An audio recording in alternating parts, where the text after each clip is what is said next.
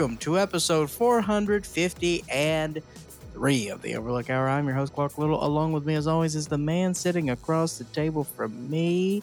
No, he's not wearing a hat, but he is wearing a shark shirt. Russell John the Fisherman. Yeah, what's up? How's everybody doing today? You all good? Yes. I'm doing you so mad? I'm just curious how you're feeling. I'm I'm feeling fine. All I'm right. feeling a little hungry. I feel unsatisfied because I did not make the breakfast I wanted to make. What did you want to make? Pancakes. What did you make? Nothing. Oh, yeah, that would be a bummer. Yeah. There All we right. go. Well, it's gonna be a fun day today, so I hope you're ready. Oh boy. I know. I know you're worried immediately when I say it's gonna be fun. Well, also joining me in that worry is from Atlanta, Georgia. It's Randy Michael Stat. That's me. I uh, I made a pretty good uh, breakfast sando today. If you want to hear about it, Oh, I certainly do. we got two eggs on a brioche Okay. hamburger bun, and Okay. uh, turkey sausage, Okay. some Swiss Pat, cheese, Patty or Link? Patty or Link? link, but I cut them like in half and like kind of you know spread it out amongst the uh, You radius. butterflied it. I understand. Butterflied it, yeah. And then um, I was looking for a, a topping to put on it, some sort of sauce, and all I had that sounded okay was uh, Chick Fil A sauce. Interesting. What's that? So you know, it's a Ketchup little, little and uh, mayo. Ketchup and mayo. something like that, yeah. Yeah, I, I I think that the um and then uh, pickled red onions, and then that's it. Oh. okay, you're touching on a lot of different things here. I'm feeling you were trying to do some like no cheese. Did you put cheese? Missed the cheese. Swiss. Swiss. That's all I had. I don't really stock cheese in the house. This is Russell. You listen to these ingredients. He's all over the place here. we're getting we're getting a little like um like New Jersey. What do they call it? Uh, Taylor ham or the you know, the bodega thing you're trying to do over Sure, here. Yeah, yeah. Yeah, and then you know, you, and then also you, you know you're putting in the pickle red onion. Hell You yeah. know? Made them from scratch. They're good. You pickling your own onions over there in Georgia? yeah, dude. Look at this kid over here. Get some rice vinegar and some uh, salt and a bunch of sugar and melt that in a pot and pour it over the uh, thinly sliced red onion. Excellent. I love it. Next thing you know, he's going to have a, a kiddie pool out there with some uh, fermented cabbage, making his own kimchi. Ooh, a kiddie pool. I Yeah. wish. that is how I was introduced to kimchi um, as a 15 year old in Las Vegas, Nevada, volunteering at a Korean church uh, that had bought a house in the neighborhood and used that as a church. And they were fermenting um, cabbage for us for kimchi in the back yard of this house church in Las Vegas, Nevada, in the 125 degree heat. Nice. It was excellent. It was I very don't think good. I found out about kimchi till my like mid to late 20s. So you were early. Well, see, that's the thing. I had kimchi before I had a, a single avocado in my life. Huh. Interesting. Yeah. That is weird. Um, did you know? Oh, you should introduce her first before. and also joining us from behind the wall over there in the booth, Oksana Valeriana Bosachi. Hi. I also didn't try kimchi until I was in my 20s. I mean, but both of see, it's interesting because like both of you guys grew up, and all of you actually grew up in California. So like, there's way more Asian influence. Like, I only did it because I was on a trip. Like, I don't think I would have, I, I would have been in the same boat. It was just Yeah. fortuitous for me to experience that. Uh, but like, there's way more Asian influence out here than certainly there is in Mississippi. So I find that kind of surprising, but I get it. But the avocado thing, yeah, for sure. Like you were inundated with it out here. yeah. And I mean, even now, I mean, now obviously it's it's it's much more available than it was wh- when I was growing up. Yeah.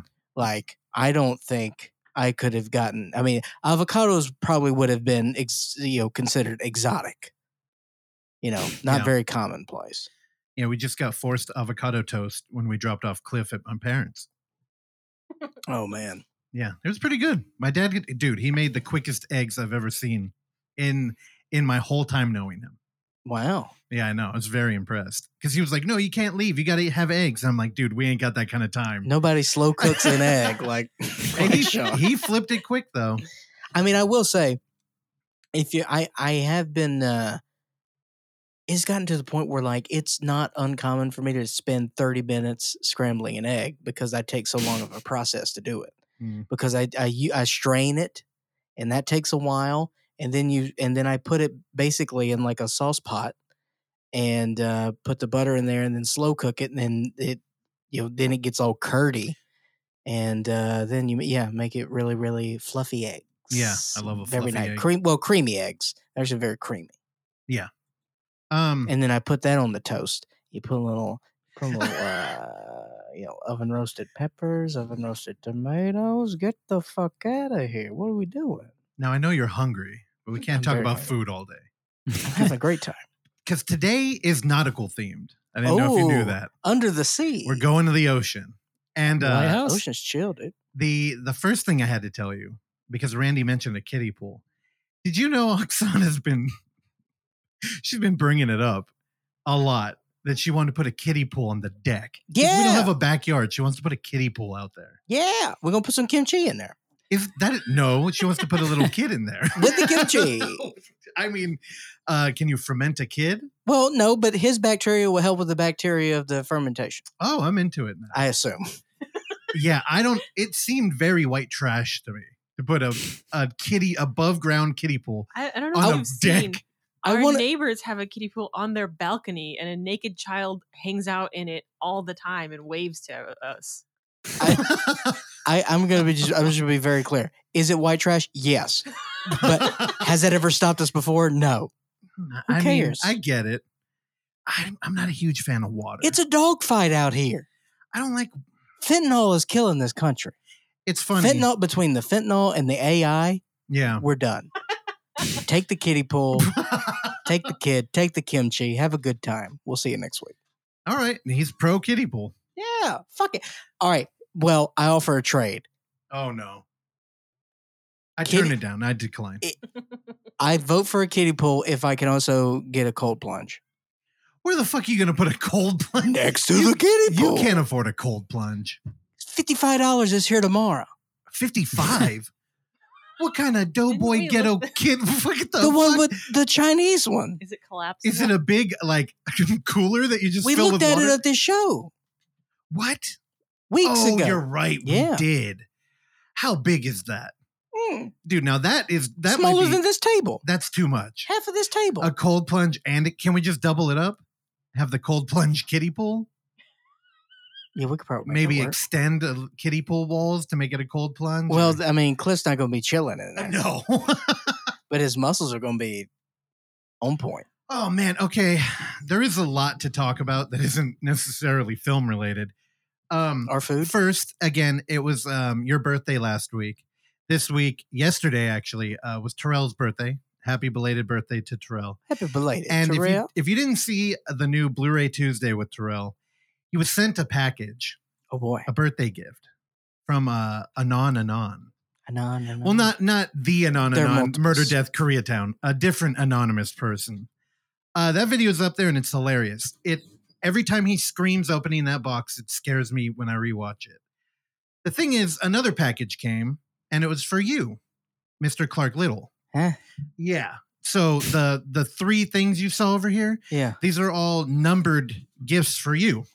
So there's Clark number one. Now I didn't know if you wanted to open these on the show because there's, I mean, there's literally three different things. But I will tell you, I got semi mirrored packages before, and they were movies. So don't. There's nothing that's going to shoot you or stab you or get you high. But there are three of these. What? I don't understand what's happening. It's fine. If you want, you could just open them. We don't have to wait for you or anything. No, well, I mean, I mean, I feel like we have to open them. We have to give some our listeners. yeah. So a lot Some of packages came. I so think where did these come from? An So, anonymous source. Terrell got an anonymous package. He got a package from a filmmaker with movies. This one is from uh, listener Rich, Richie. Yeah. who is a uh, avid He's a good found man. footage fan. He's he's my fellow watch bro. And what watches. what Rich likes to do is go down to a swap meet and just buy anything that might Oh. be in-world camera. So I have uh like three stacks of movies that I'm going to be going through. We'll have to come up with a segment whenever we cover a movie from him, but we got a lot there. okay. Was this package number one? Yeah, and I have, I have no idea what's in it. Uh, we have four DVDs. Well, three it looks like feature films. Oh, these. Oh, this is wonderful. Rich knows me. This is wonderful. Well, the first one I'm not familiar. Um, this is a special collector's edition of Crazy White Boys, what? homegrown degenerate humor, uh, with the parental advisory sticker. Oh, is that like a jackass ripoff? Yeah, I'll let you take a look oh, at that. dude. Um, along with that, while Russell's going to research that, um, I also have the program, which has been referenced on the oh yeah, show love many the times. program. Excellent with the great James Caan. Latimer. Also, I am. I mean, it's th- th- everything is worth it for this one, dude. Billy Jack. nope, don't know it. Oh, next week we're going to talk Okay. about Billy Jack.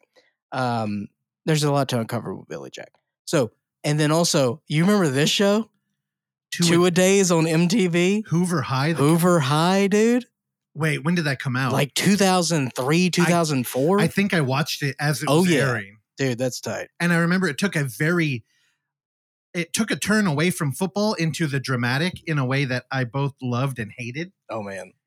Here, do you want to open another one later? Here, let me just load you up. Oh, them. we're You just, we're fucking we're rock we're rocking and rolling. all right. Randy, are you were you familiar with any of those things that I just mentioned? I'm aware of the program, but I've never seen it. Billy Jack, do you know about it. Billy Jack? No, sir. Oh, dude. All right, I gotta make y'all cool next week. Well, I was thinking of like finally doing a thing where we all decide while recording a movie that we'll all oh, watch Oh, we got a Blu-ray in here. for next week. And I'm like, I know we always talk about that shit, and then when we're done recording, we're like, yeah, we'll talk about it later, and then we just don't. But I'm like, I would like to cover more. Is this from Richard also? Yeah, they all are. Oh, excellent. All right, we have a Blu-ray from the maker of Miami Vice, Band of the Hand. Oh, dude, that looks that looks very genre forward. Oh my goodness. the next is a DVD. Cartoon banned from TV scandals, including Black Sambo. Whoa. Okay. so uh. I don't know if we're gonna be able to get Randy to watch this one, but oh yeah, D- dude, Hitler's on this thing. Dude. Brutal Massacre, a comedy. Okay, And popcorn, I don't know this. Sledge Hammer season one. Sledgehammer. Excellent. Whoa, that that looks very Clark. Are you putting those into the camera so Randy can see them? Yeah, Yeah. you are. Look at that fucking cover. Nothing is more Clark than that. Three boring ass people in front of an American flag. and here you got one right, more. Last one. Oh, wait a minute. What? I know. I I I have a feeling. What worries me that you Tonight's would. going to be a good night. Tonight gonna be What do you think it is? A l some lube? I knew exactly. It's some sort of watch related situation. We have a G Shock box. What's that mean? G Shock. Uh, G Shock is actually the, the brand of the watch I'm currently wearing. Oh wearing. my As I said, Rich is a big watch guy, god! I know he is.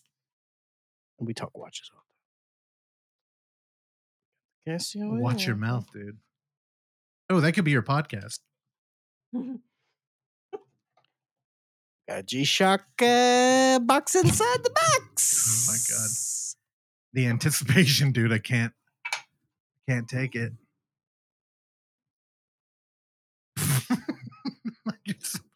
Even if we had a camera, it wouldn't We work. got a G Shock. what is that? Like Predator camo edition? Yeah. No, look at it. It's tight. I know, I know. It's just it's clear. It instantly reminds me of Predator camo. As it would. It reminds me of Hollow Man. you mean Reminds Randy? me of right here. Scientology. Oh, what the fuck? Going, Going clear. clear, baby. I see what you did there. This is Literally. very similar to the watch that I'm currently wearing, and I love all the G Shock. But Richard, thanks, Rich. This is great. Hell yeah. Showing Randy. All right. So gift giving is out. Although um Oksana did receive a gift from God. When did we do the Kickstarter? I think it was like 2018 or 19. So Dreams for Dead Cats, if you remember um uh Craig and Cassandra being on the show, was it five years ago? It was forever ago. Um, they kick-started a new movie, The Näcken, about a uh Oh yeah. The mermaid thing. Well, the gifts started coming out. I think the movie's pretty close to being done too. But we opted in for a, I think, a message in a bottle. Look at man, The Sting package. they're yeah, exactly. They're very talented. There's a handwritten like parchment in here, a letter. Uh, I think in the letter, me and Oksana both die. So Oh, it's at least Cliff is there to uh, retain it. So keep an eye out if y'all did that Kickstarter, which you should have, because they make hand everything they do is handmade and it's fantastic. Every little thing they do is magic. Every little thing they do is.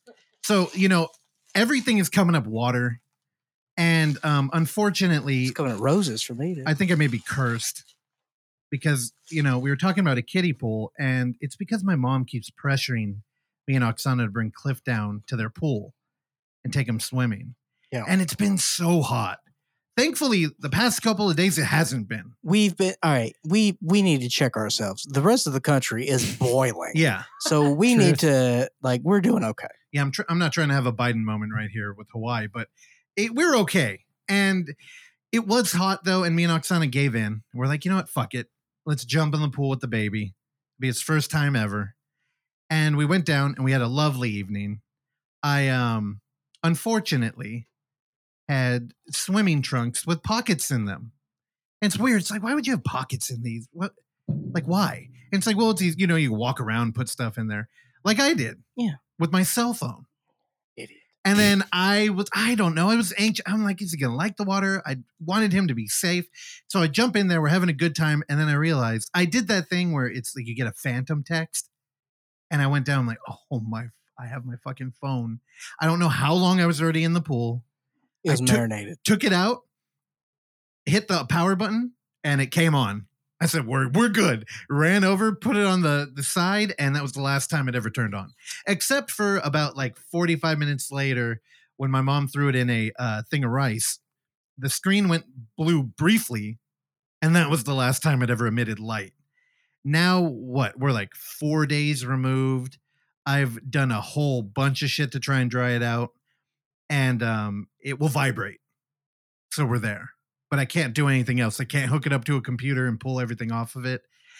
But I know a lot of you are probably thinking I would immediately get a new phone Yeah. if I lost it. And I, you know what the thing is, I kind of hate my phone. I hate looking at it all the time. I hate all the weird responsibility of like social media and promoting the shit we do. So I just kind of left it. I'm like, you know what? It'll, it'll figure itself out. But then I needed phone calls and uh, we ended up fucking up something because I couldn't get, I wasn't getting any phone calls. So now I'm back on my old Pixel. I'm connected again. But oddly enough, every movie I've watched since that happened has been water themed. So that's why this week we're water themed. Oh, very nice. I, and I didn't mean for it to happen until the very end. I kind of gave in, which is really what you have to do when you're dealing with the ocean. Just go with the flow. I mean, you know, the, the this entire story is the snake eats its tail. Oh, explain, please. You know, it's cyclical. You know, because you didn't plan to go into the water. You didn't plan to do this segment. You're just like, Yeah. yep, this works. I know. Well, I kind of I had to give in, man. Um, so I don't know if y'all have any water related stories that you would like to share right now. Almost drowned one time. I think, I think I may have. Now again, memory, memory is imperfect, Cats. but I think I might have. Like, and you know what? Shout out to my cousin Sean who listens. You, uh, you know, we need to collaborate and figure out this story because we were in a pool at our uncle's house, and he flipped over in an inner tube, and I Were got they fermenting kimchi? I no, it, there was no kimchi in this pool. Yeah, it's a disappointment. But I remember everybody was worried that he may have drowned, and somehow I helped save him. But I also feel like I might have been the cause of him flipping over. Mm. So Sean, I don't know. I hope you don't hold that against me. It's a it's a cloudy What memory. if he does? He might. I mean, he should. Sean, live Um, your life. Because I I remember my mom was so happy that she bought me an action figure.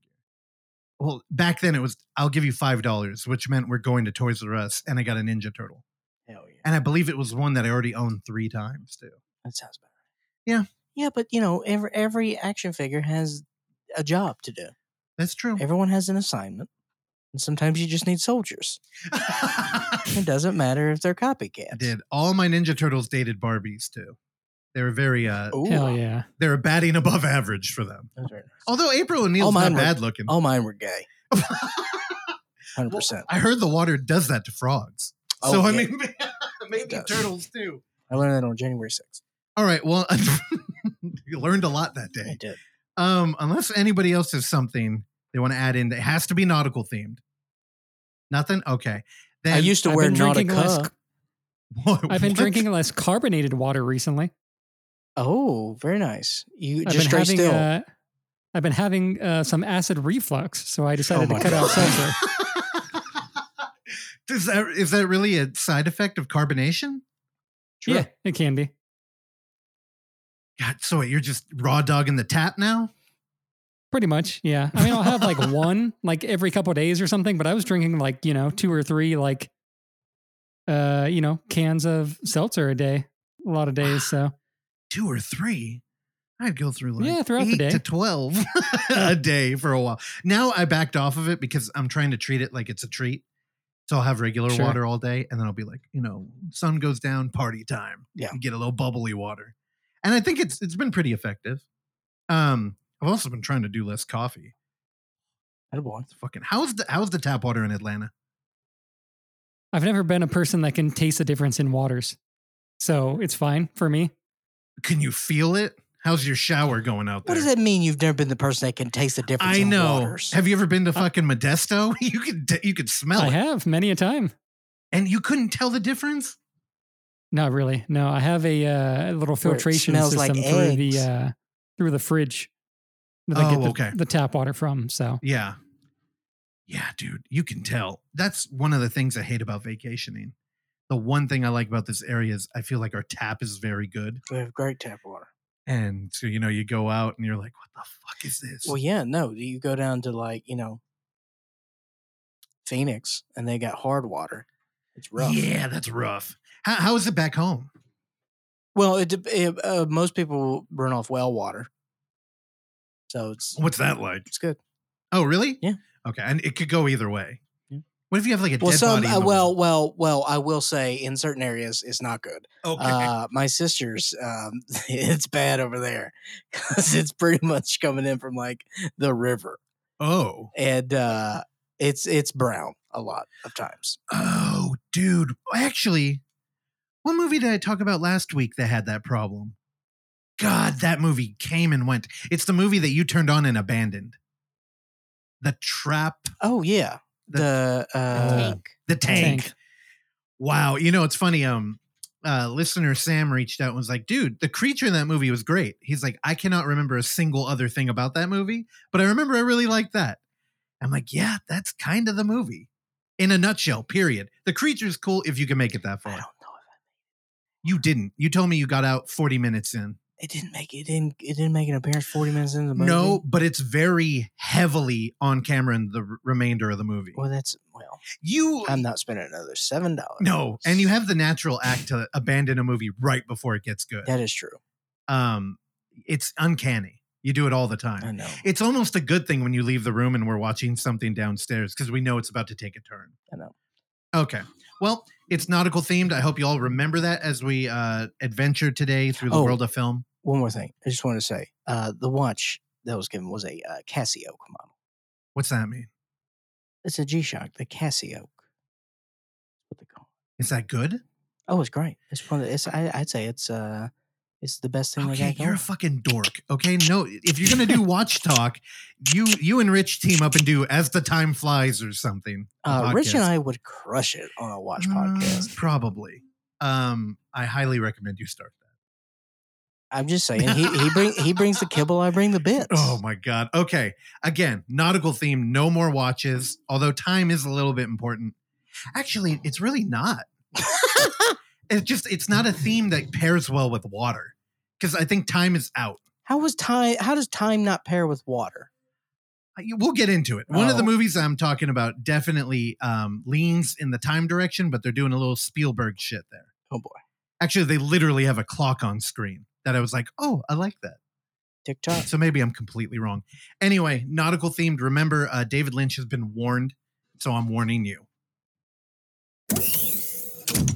Good morning. It's August 27, 2023, and it's a Sunday, day two of weekend projects, and the fun workboat is surging. Today, I enjoying the salty air on the dining deck, where I will be ordering a coffee. Everyone, have a great day. Whoa, dude, David got he got a little robotic there at the end, but the only instruction I gave him it has to be nautical and short because Randy's got a hard out. And I've got a hard on. Oh, write it down. Mark the calendar. Um. So David's on a boat. it sounds like it. Interesting. Yeah. Has he ever done a, a ocean movie? I don't. I don't think so. I. He does not strike me as a man of the sea. I I would have been a fan of The Lighthouse if it were David Lynch, though. Very interesting. Yeah, I I can admit that. Do you not think that there were some Lynchian? Yeah, but Lynchian and actually Lynch are very different. Lyn- I told you, Is Lynchian it? is a bad term. It's like slow burn or AI 's gonna- Lovecraftian. AI is going to copy Lynch, bro. well, I mean, he's got a very defined style. I think they could. Yeah. Yeah. I know because you're fucking suck off AI guy. What does that even mean? You love it. I'm just you ready. love it. I'm ready for the robot overlords to take over. you go by you go by the picketers and you shoot paintballs at them. I, I think there's a misunderstanding. It is gonna optimize. So here's the problem: if you're kind of barely making it by, like if you're in a writing room, but you're like the eighth writer on a TV show, and the things aren't looking good for you. you still gotta eat. I I understand, but like pick up a shovel. I guess I don't know. Start doing some hard work. If, if they're a writer, they got writer hands. They don't have shovel hands, dude. That's not how this works. True. Yeah, but I don't know. It will it will um optimize the. I don't know. There's no denying it. The robots are going to take over. Yeah, but we fucking control the robots. That's the problem. We gotta get some legislation and we gotta get some people paid. When the robots are It's these fat cats. Dude. Tell me you didn't like that sriracha commercial we watched. Oh man, that, that was, was tight. dude. That that was Lynchian. Yeah, that was Actually, tight. it's it's not. It's too um abstract. yeah. It's almost like Picassian or something. Picassian. Well, it's kind of like looking at humans from a non-human perspective. It's it's completely Yeah, unique. it's called it. Adult Swim. oh, and you know what? I know we haven't talked about it in a while, but the See, nautical. Nautical swim. Good did it. job. Uh, the McCamey Manor shit. yeah. So uh Reckless Ben has been uploading still, and the reason I thought of this was because it's it gets very complicated and it turns into a legal battle in episode four, which I highly recommend people watch. And um he makes a website and all of the art on there, it looks good at first. And then if you look, you're like, oh, it's all AI generated. And he's got some weird rat shit going on there. Terrell, I recommend you do not check this out. But there's like rats with like multiple legs. Did you notice that? No. Yeah. So in, um, I think it's McCameymanor.org. If you go there, the banner's him holding a rat, and it's got like, yeah, it's got AI weirdness going on. Oh, tight. It's fa- I would wear a shirt to that. when you were talking about rats, it reminded me of that uh, clip we watched the other day where Randy it was like um I don't know, it was like TikTok best of New York. Yeah, exactly. And it was uh this dude asleep on the subway and a rat just crawls all over him. yeah. Yikes. Up his leg, on his shoulder. Oh, He wakes up and is very chill. but he's out of it. He's like, "Oh, that's a fucking rat." I would have woke up very differently. oh, I would have stomped that rat. I would have flailed like a maniac. I'd lose all cognitive reason Yeah, and, and, just then I would have jumped into the nearest fire. Yeah. Yep. yeah. what was that rat doing? It was just crawling all over him. Hey, man, that was probably a pizza rat. But there was no goal. He was just uh, What do you mean there's no? He's a fucking rat. Yeah, I know. He, I, if he would have chewed, I would have. His understood. goal is to be a rat until he's not a rat. I think he knew the camera was there. That's the goal of any animal, is to be the animal until you're not the animal. We're talking about reincarnation now. I'm just saying in general, what do you mean, what's the goal? What's the goal? What is he doing? he's a fucking rat. There's no no goal. They're only motivated by goal, animal instinct. And he was just fucking chilling. It's not a goal. It's just it's instinct. no, he was a YouTuber. He was pranking him. No, no, no. He's like, check it out. He They're- knew the camera was They're there. built to achieve, and rats are built to rat, dude. Although that's reincarnation is a very nautical theme. The ocean, God, you keep teasing all this like you have this vast knowledge of the ocean now because you walk fucking walking into a pool with your cell phone, and now you're this fucking sage merman. I was reborn in that pool. I was given the freedom of no technology. See, I was getting too close to the AI overlords and the water took it away from me. You've been baptized. Yeah, exactly. Oh boy. well, it's interesting. You, you go. You didn't go that route. You could have went the full religious route. No, oh, and we're going to. Oh, you saw Sound of Freedom. Oh my. what did I, About did I time. watch?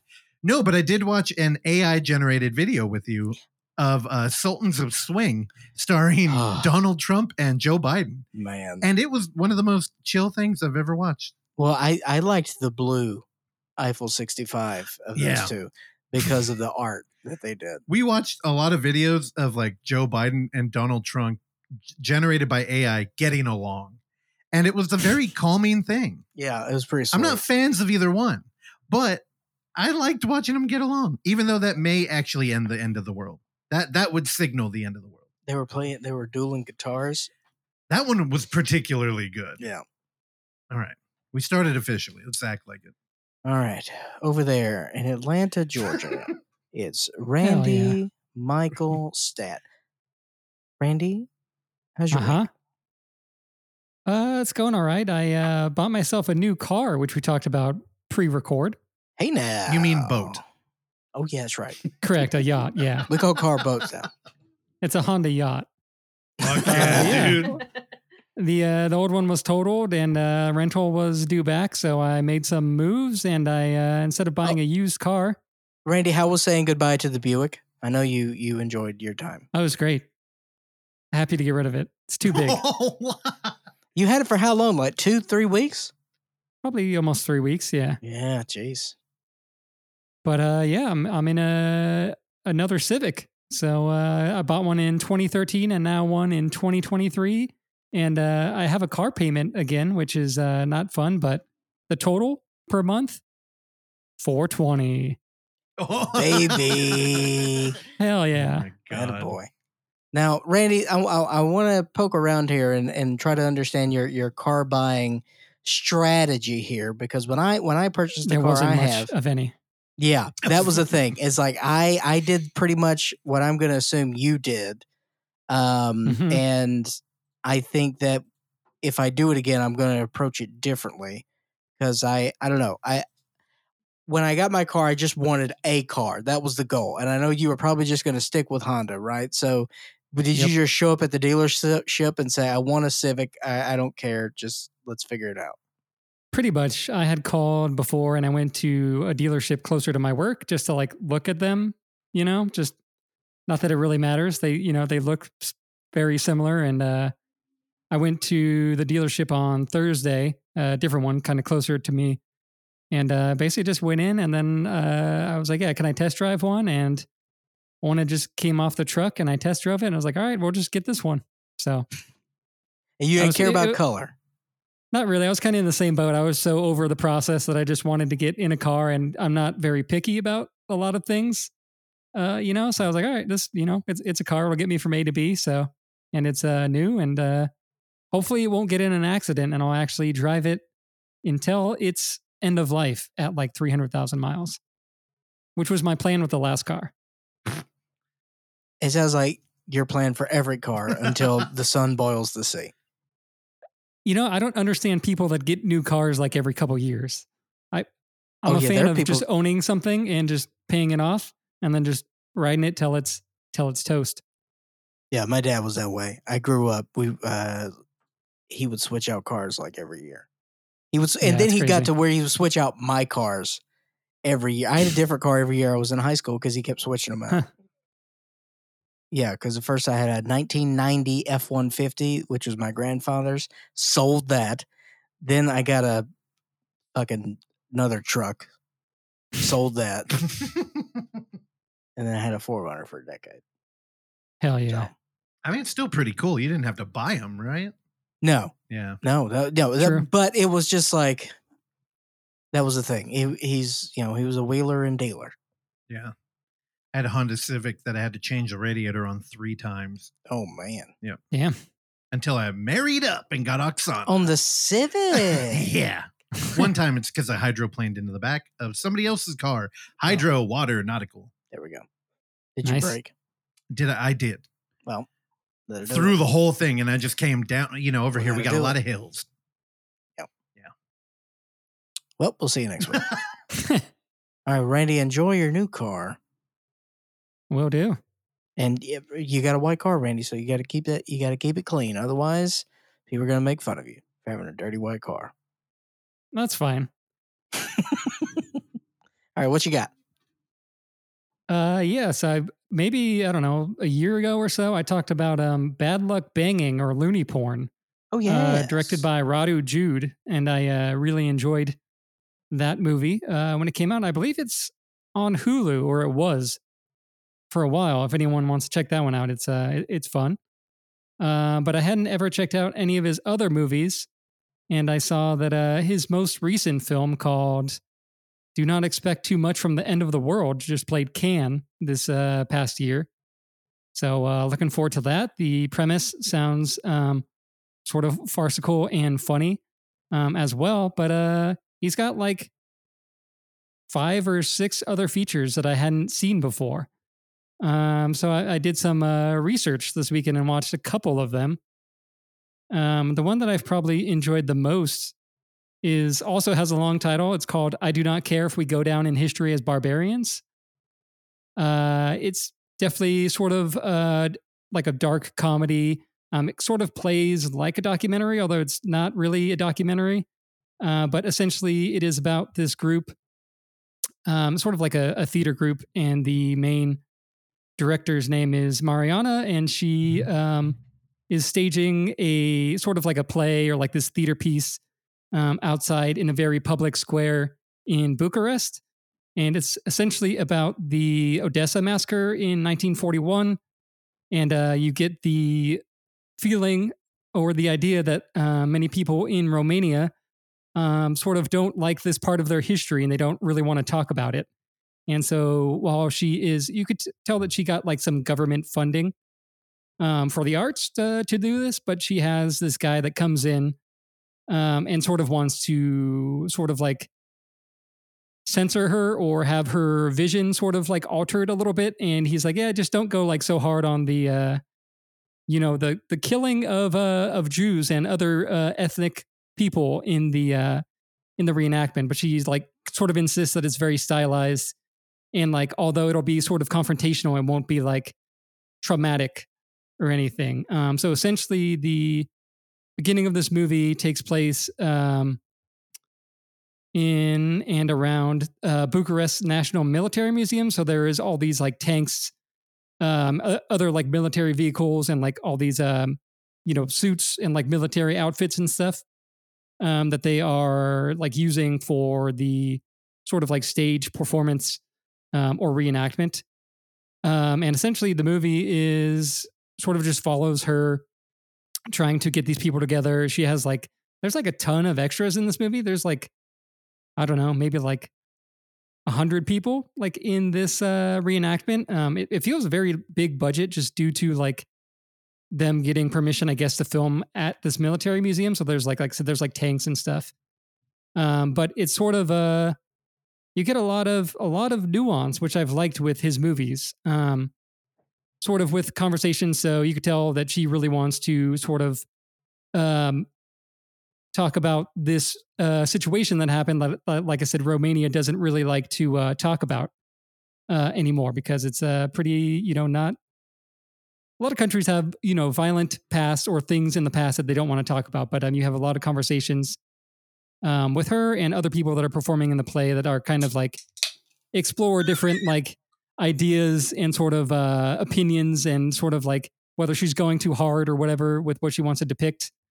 Um, so it's a it's a little long. It's like two twenty, but honestly, I didn't feel um, it never felt boring to me. I thought it was like very uh, interesting just to hear like all the sort of conversations and like I said, it looks like a pretty big budget just from um, all the all the stuff that they have access to, and then and most of it's shot on 16 millimeter uh, film, and there's a lot of like very long shots. Like a lot of the conversations are like uncut, uh, unbroken, like you know 15 minute scenes at times. Uh, and the only time that it cuts from 16 millimeter is when they actually stage the performance. So it switches to digital, so it looks like something you'd be watching like on a on TV.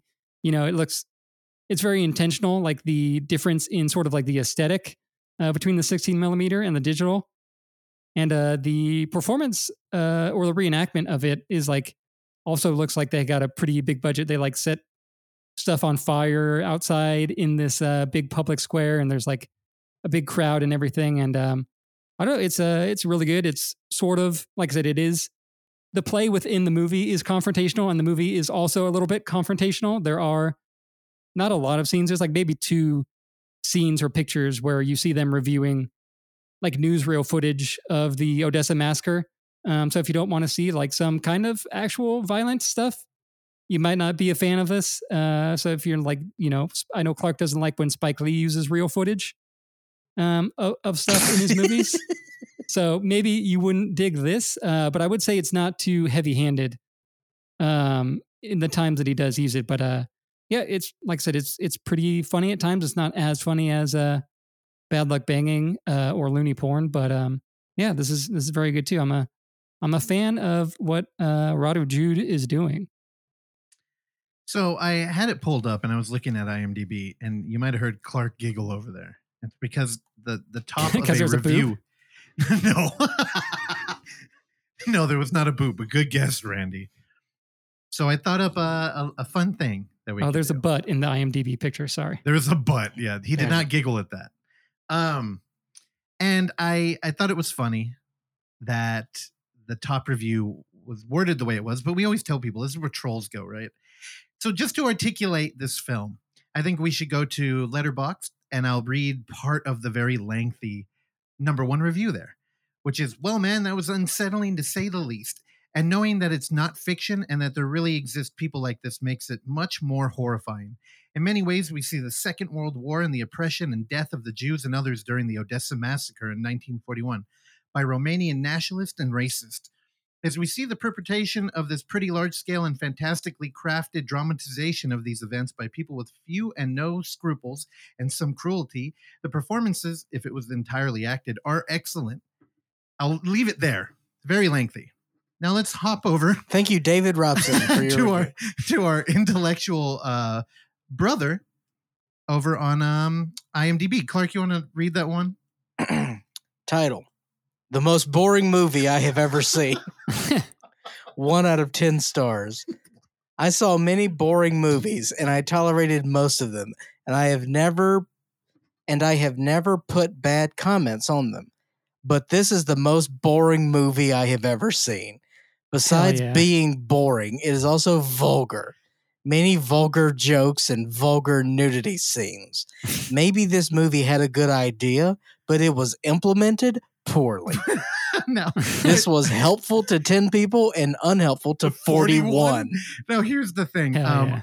Good job mentioning their rating. I, I failed to do that on um, Letterboxd, as is most of cinema's gods. When they judge a film, even when they think it's mm-hmm. perfect, they refuse to give it a perfect score. So we only got a four and a half, but there were 121 likes there. So I just I think that's a great pairing right there of the pendulum swing of the internet critics, Yeah. IMDb and Letterboxd. Mm-hmm. So that's what he giggled at. this I love how That's the tight. grammar, the grammar too, is like starkly juxtaposed. Yeah. Yeah. Dude, love it. That's This good. guy only gives ones or tens. Who This reviewer Hey, on which one? That's how you IMDb. live life, Yep. brother. Okay. this year at least. Even you know even You're either freezing or you're burning. But here's an interesting thing comparing the two platforms. Now, in film review, whenever I talk to the um, modern Siskel and Eberts that love Letterboxd, they always want to go out of 10, which is, you know, if you're on Film Freeway when you review something, it's usually out of 10. Where IMDb takes the 10, but Letterboxd only has a 5, which is usually for the lowbrow overlook theater type. Yeah. Yeah, what, what's going on there? That's weird, right? I don't know. I never thought of that.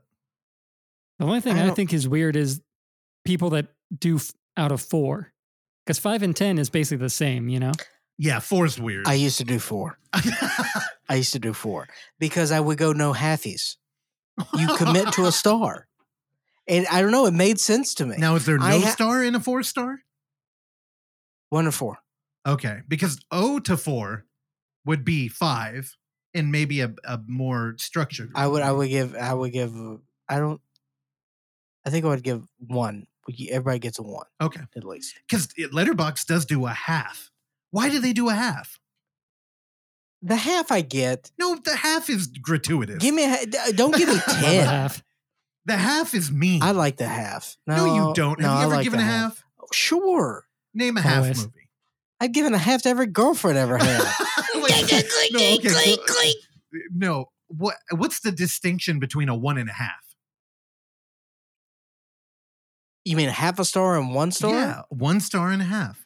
again well uh, again i think that that question is depends on the nuances of the individual and how they're and how they're Shut the scoring fuck up.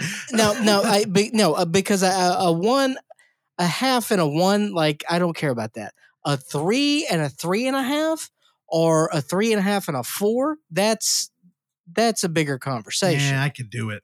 Three and a half to me is like I'm not jazzed on this but like a half a star or one star See, I had to make like a strict rule set. and you know, it's funny, back when we used to do um like get together and watch movies and we all had like rating cards that I gave people. Yeah. I put my guidelines on there and everybody immediately fought with me. And I'm like, okay, I you know, I learned. I can't implement my rule set onto other people. But yeah, for a three and a half, three for me, y'all know it's boring. I watched it. Technically, I don't really have any problems, but I'm not going to revisit it. I'll probably forget it. I'll, I won't recommend it unless it's more more in tune with somebody else's liking. Three and a half, though, Yeah. that's that's a wild card. It's like, man, I wasn't really jazzed on it, but I, I would probably give it another go if you showed up and were like, let's watch it. Three, I won't do that. Yeah. I'd be like, I can't watch that movie again. see so you're pro half But not half, not only half. That's just mean. oh yes i agree Okay, that's what I was talking. That's why I said it was gratuitous. It's almost violent. Oh, okay You just need to structure your arguments better. Okay, I'm sorry. I get confused. Yeah, no, I'm with you. Yeah, between like yeah, star. between the zero and the one, just give the one. The half a star. Yes, I I'm with you there. A hundred percent agree. I mean, the half star hun- I'm sorry, hundred percent. that should live on IMDb. That is a half star platform. Yeah, I hate the ten. The tens. the ten is too much. If too much. somebody's like, "Oh, it's six and a half," I'm like, Yeah, "What are you uh, saying?" A seven point two. Get out of here. But again, if you do uh, like if you jury for a film fest or something, you're probably doing that on Film Freeway, which is a 10, 10 rating. Yeah. Yeah, it's too much. I guess it is a little bit easier if you have 10 categories out of 10, then you can be like, oh, it's a 100%. Well, that's the thing. It's like it, it can get overly convoluted with the grading system. All right. Well, I'm like, what do we Randy, even do it anymore? what would you rate this movie? Probably a solid four. Damn, Whoa. damn. All right. Well, you're definitely a letterboxd type of guy. Hell yeah.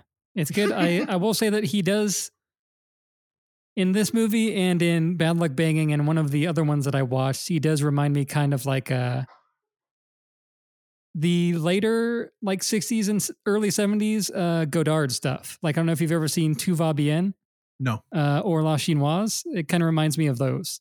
Um so Bless that's you. Some of his like some Randy of just Godard's more sneezed into the political stuff.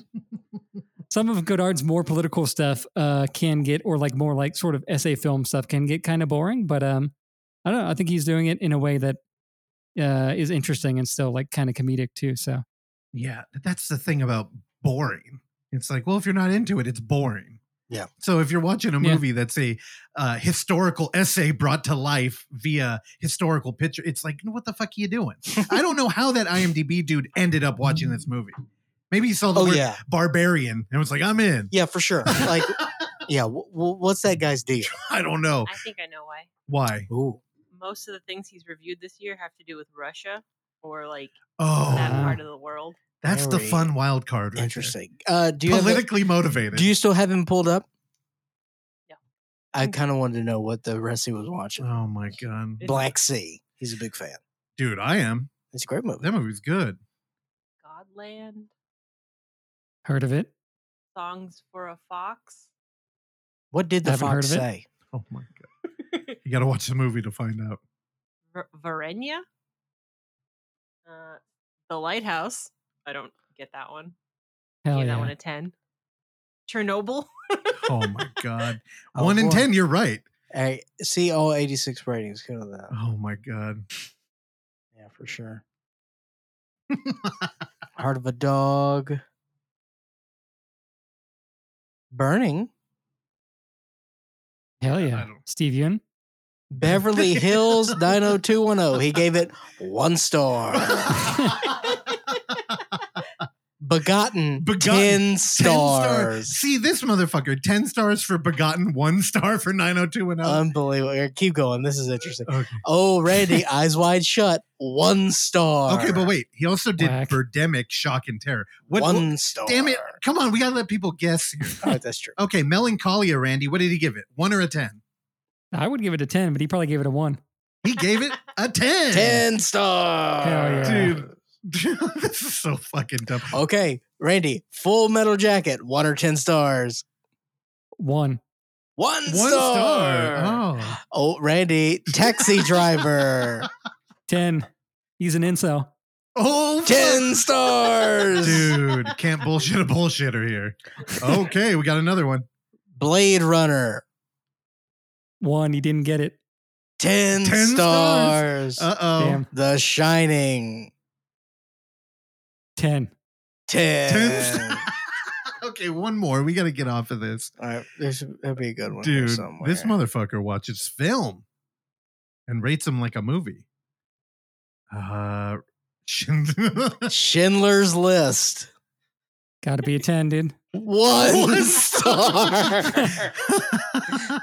Dude, he gave the Lion King one star. All right, last one. Randy, Goodfellas. Ooh, uh, 10. One, One star. oh, here we go. Okay, last Oh, dude, we dude, we hit some good ones here. Titanic. 1. One. One. Vertigo. 1. Ten. Damn. I don't know where this guy's coming from. I, I don't know either. Well, he wrote a review on all of them. So if you want to go back, what's his name, Oksana? Um, average guy, something. These are not average guy reviews, yeah. by the way. Dude, this guy is a wild card. Just a random guy, 45. All right, keep scrolling That's down. Damn it. All right, let me see. Moscow does not believe in tears. All right, keep That's a fucking title. scroll, scroll, scroll. Mm. A lot watched- of A lot of foreign You watched language. The Mother and the Whore. Oh shit. Let me take a guess here. 10. Yep. Yeah, I knew it because that movie's a banger. Oh, Nice. Randy N- Nosferatu, 1922. One or ten. 1. It's boring. Ten. yeah, he, Damn. did. he thought Nosferatu was a 10 star movie, but he Dude. called that other one boring. Metropolis. One or ten. 10. Ten. 10 star. This guy's a fucking weirdo. Okay, we're done. Dude, this oh, he guy- did Duel. Oh, uh, yes. Randy, one or ten for Riley Duel. Stearns Steven Duel? Spielberg. No, uh, Spielberg. Spielberg's Duel. 1. Ten. Unpredictable. This Dude, guy. Randy, you were batting pretty good there for a minute. And then you Yeah. you really you lost your uh, sync with him.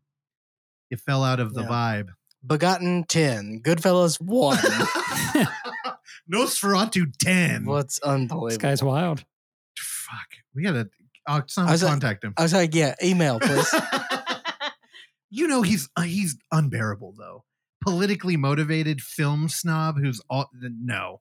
We probably know a lot of them out here. That's wild. He's definitely from the Bay Area. All right, Randy, sorry for that uh, sidetrack there. no, but that was all fun. good. That was great. The uh, other thing I watched besides like three or four Radu Jude movies, I watched a new movie uh, called The Adults, uh, starring Michael Cera, directed Oh, no. and written by uh, Dustin Guy Defa, who is a New Yorker, or New York filmmaker who's made a lot of indie, low budget stuff. He did a movie that I think I talked about on here called Person to Person. which I remember, or I thought I remembered enjoying like decently. But I looked at my letterboxd review a while ago, and I apparently I did not enjoy it as much as I thought I did. Oh, Randy, false memories get you every time. But uh, yeah, I was excited for his new one called The Adults. Um, essentially, it is about uh, three people, essentially. So Michael Cera um, decides to make a trip back home in like upstate ish New York um, to visit his sisters, which he hasn't seen for a while. They have sort of a What we talking? We're talking Albany? We're talking Rochester? Buffalo? Uh, yeah, I think near Rochester ish. I could be wrong, but Very nice. Enjoying a nice garbage plate. In Yeah. New Windsor. Ooh, New Windsor. hell yeah. No idea where that is, but thank you. Me neither. But uh, yeah, essentially he goes up there and it seems like sort of a, a reluctant trip or he's like not excited to be there. He essentially like you hear him on a phone call with one of his sisters and he's like, Oh, I'm gonna go visit my friend tonight, so I can't like hang out tonight.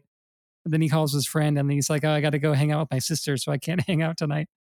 Uh, which is kind of weird. So you're not really like sure what his deal is. Uh, but apparently he meets up with um a person that he used to play a lot of sort of local poker games with, and apparently he's a very good poker player. So he gets sort of back into this uh, potential poker addiction, um, Oh, and stays in town a little bit longer. Visits his sisters. Like I said, they have a complicated relationship, and he like every time he goes to visit them, he kind of like gives himself like a two hour like out, you know. And his sisters like, "What's with this? Like, you haven't even seen us in three years."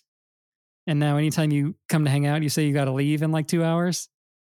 Um, and so yeah, it's kind of a it's a small you know indie movie, sort of like I don't know post mumblecore. Like it's not super funny, it's not entirely drama either, but somewhere in between.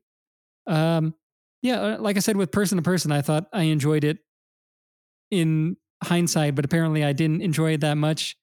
I watched another one of his movies recently on Criterion Channel because they are featuring a bunch of his movies. Um, and yeah, I don't know. I think I'm very, I think for me, his movies, speaking of ratings, are just like a solidly a three or a three and a half. So I think that's kind of where this one sits too. Didn't, you know, didn't, uh, I did not not enjoy my time watching it, but it's low stakes. Uh, the relationship, like, kind of, you know, has a little bit of a an arc to it. But uh, yeah, I don't know. It's all right. Give it a give it a shot if you like sort of low budget uh indie type of stuff. Three and a half. So it's not a poker movie. I mean, sort of. It like it gets a little into it. Like you see them play several games. I Um, and want he's- fucking he's Malkovich with good. Oreos. oh my god. That's that what a I thing? want, dude. What you mean rounders, dog? All right. Oh yeah, yeah, yeah. Is that Brian Koppelman? Rounders. Shut the fuck up about that movie. I remember there was That's a a good movie. I was in um, summer school taking my third year of algebra, and I remember a dude. He was a huge fucking dork, the kind that was confusing to see at summer school. It's like, what are you doing here? You should be like graduated already. But he was talking about rounders, and I remember he got into a fight with a former guest on the show, Kaja Ram, over rounders. I believe it actually came to blows. Oh man. Hell yeah, it was uh pretty good. Anyway, I'd like to test my theory now. Now, Randy, we he's very Be clearly that man his manny. very clear letterboxd guy. And you gave it three and a half, which most of Letterboxd did too to the adults. And uh the number one review on there is Ah Family. I actually I read that ah wrong. I believe it's ah family, not Juggalo. ah family. Uh exactly. I kind of wish I had sisters. A very quiet movie, just Michael Cera visiting his sisters and somehow dealing with life struggle and grief in a most real way. 51 likes, it's the number one review. Now, I haven't looked at IMDb, but I have a feeling it will be a little bit different. Oh, Should also mention that uh, Hannah Gross and Sophia Lillis play his uh, sisters. They're both very good in this too. Breaking news. okay, you want to go ahead and read the I didn't wanna- IMDb? I didn't want to only mention the straight white man in the movie. You know what I'm saying? Attaboy. Don't worry, I got a lot of women coming up later as the sea Hell loves a good matriarchy. Girls on film? Girls on film. Two minutes later. What do you want me to read that? yeah. Okay. Uh, title couldn't do it. Four out of ten stars. This is long. Uh, Just uh, editorialize. I made it halfway through. Not only is it a very slow slice of life film, the main character, Michael Cera's Eric, is so repellent, I just didn't want to spend any more time with him. He is inconsiderate, self absorbed, cold, oblivious, and shallow. He blows off all these people who just made plans to spend time with him in his rare visit with barely a sorry. Both of his sisters are obviously suffering, and he doesn't even seem to notice, let alone care. He even scolds the one who adores him. At one point, he shows what really matters to him, and it's not anyone else, and asks her why the other sister hates him. The short answer is that he is just a jerk. Beautiful. The real question is why is there anyone in his life who actually tolerates him? Wow. You know, This here's struck a nerve. there's a thing. She's got her brother who ignores the fuck out of her. Well, I think something was articulated and um, not just about the movie, but about reviews. And I think the problem I have with more academic kind of um, studies of film and interpretation is that they don't really dive in on shit that they don't deem as worthy. Like a lot of the stuff we talk about here are movies that would never even like if Siskel and Ebert, they'd just be like, "Oh, it's grotesque, it's dumb, move on." Yeah. Where like they don't really entertain the themes or anything and look into it. Well, this guy on IMDb went into a character study and really articulated why he did not like this movie, and it was just the unlikable protagonist, which honestly is something that I like in film. So I actually Yeah. found the IMDb one here more helpful than Letterboxd, although they kind of gave it the same score, right? Three and a half and a four. They're like pretty close. They average out into a three, right? That was one. Yeah. Oh, he gave it a one? No, I thought the other one was a one. No, no, he gave it uh the Randy score three and a half Okay. on Letterboxd. Yeah, Okay. yeah, weird. Um, very consistent. I wonder if this would hold up with the films that me and you watch, though. I wonder if it would hold up in court. I did, you know, I did watch episode one of Juror. Is that the name of the show? Jury duty. Jury Duty. Hell I bet you hated it. I was not into it because it felt very The Office to me. Yeah. You know, the diminishing It returns. is, but it isn't.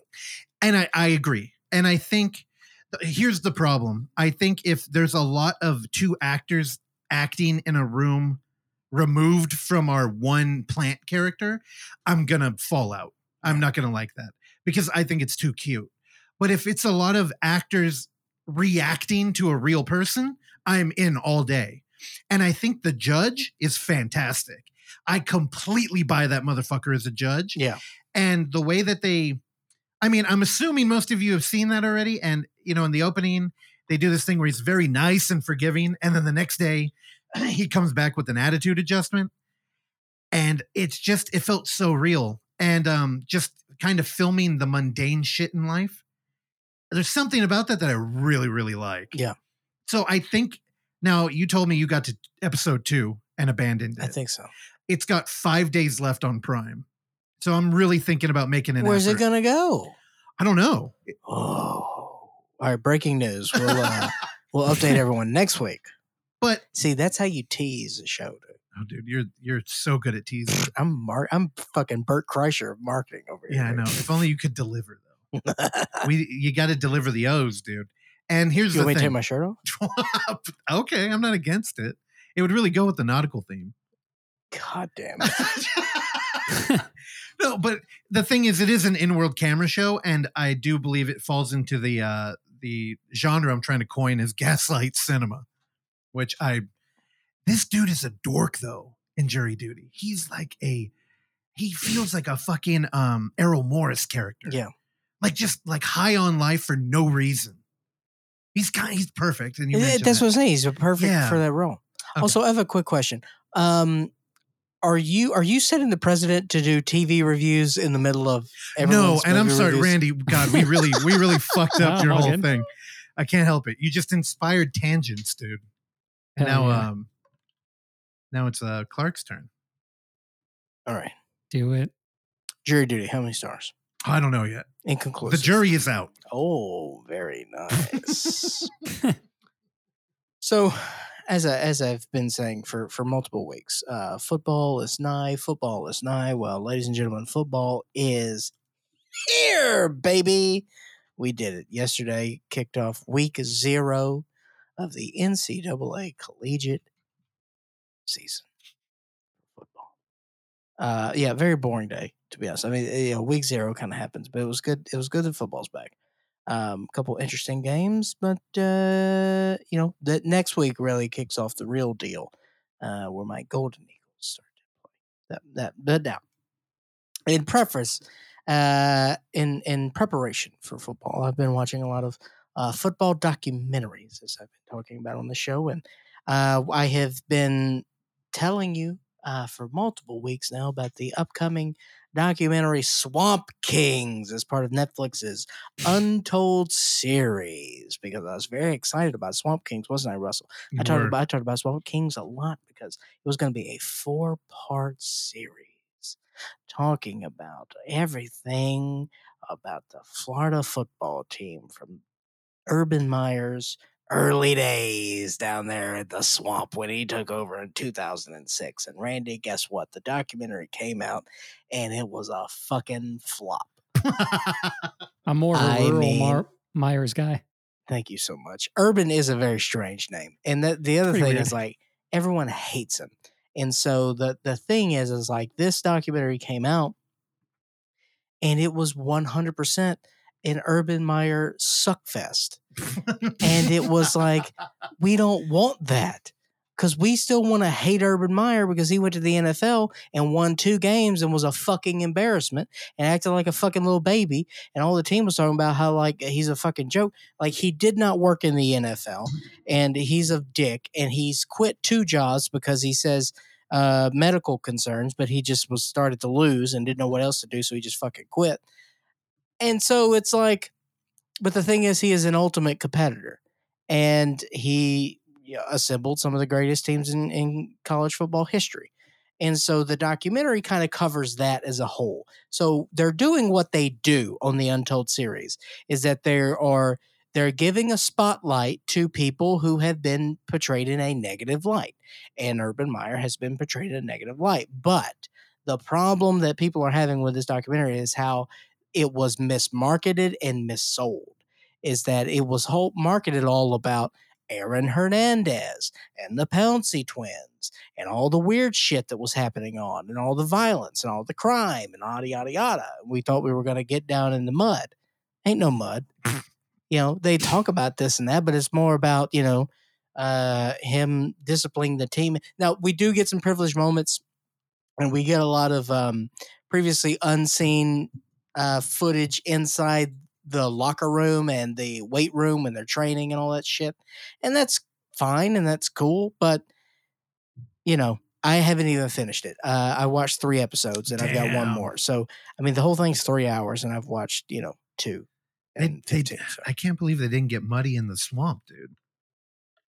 Yeah, it's just um it was just mismarketed. I think that was the problem with it. Um but uh I know a lot of people watched it and um yeah, and I try to defend it because I really like that series and stuff, but like I mean you you did what you haven't done with this series before. And like you've just you've you've put so much salt and water into this. Oh, That like the ocean. The, Yes. they oceanized the gators, dude. Gators freshwater, all right? That's crocodiles. Fuck yeah. Salt. You don't I'll be with that, talking dude. gator later.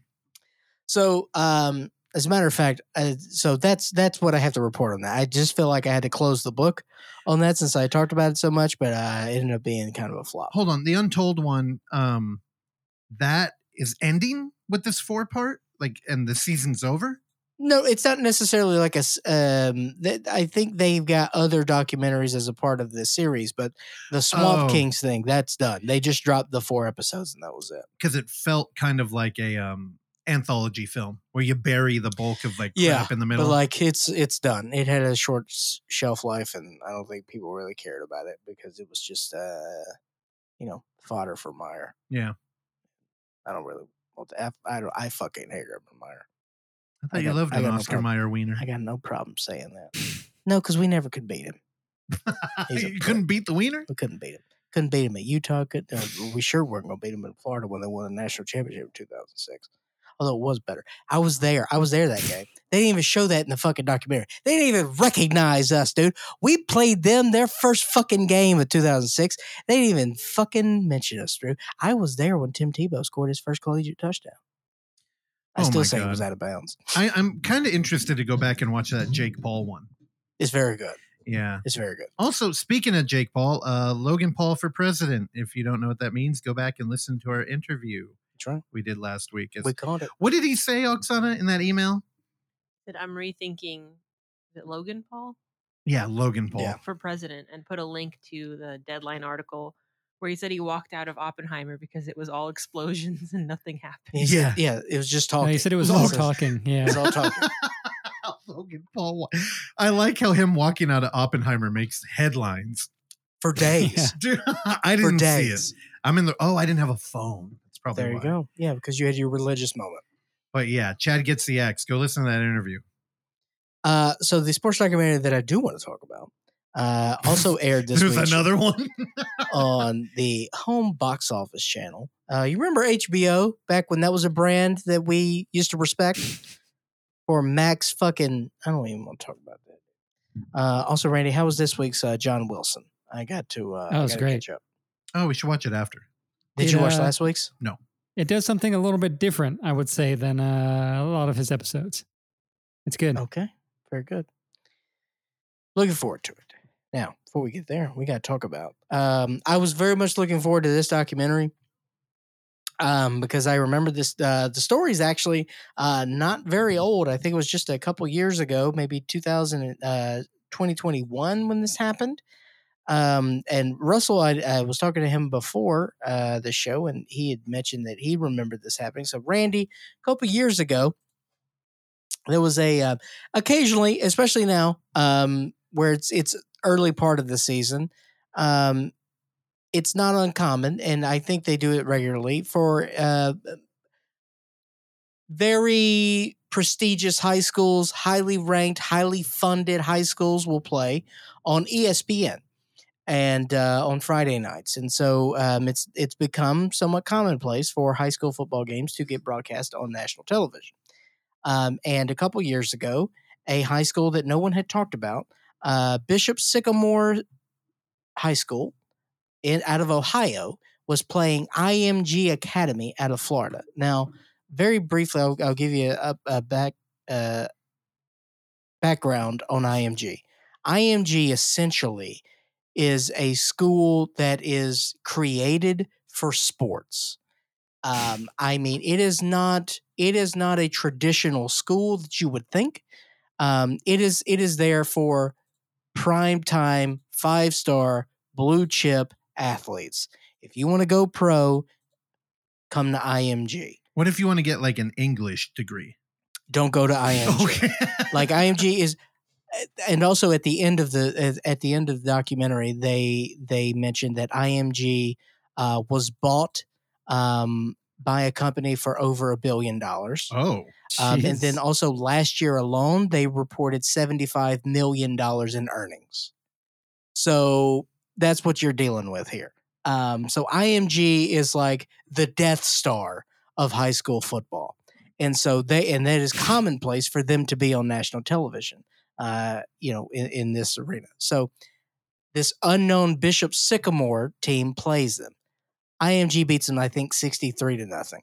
Uh, no, it's 58 to nothing. They beat the, and it's it's also it's scary of like the difference in talent on the field. Mhm. It's like, oh, these these kids could get hurt. And then Twitter went crazy and they're like, what is the wh- who are these people? Who are these kids? What are these teams? Their jerseys look like they bought them at Walmart right before they were sharing helmets. It was bad. And then it turned out that high school did not exist. These kids were living in a hotel and they were um, all under uh, the influence of their head coach.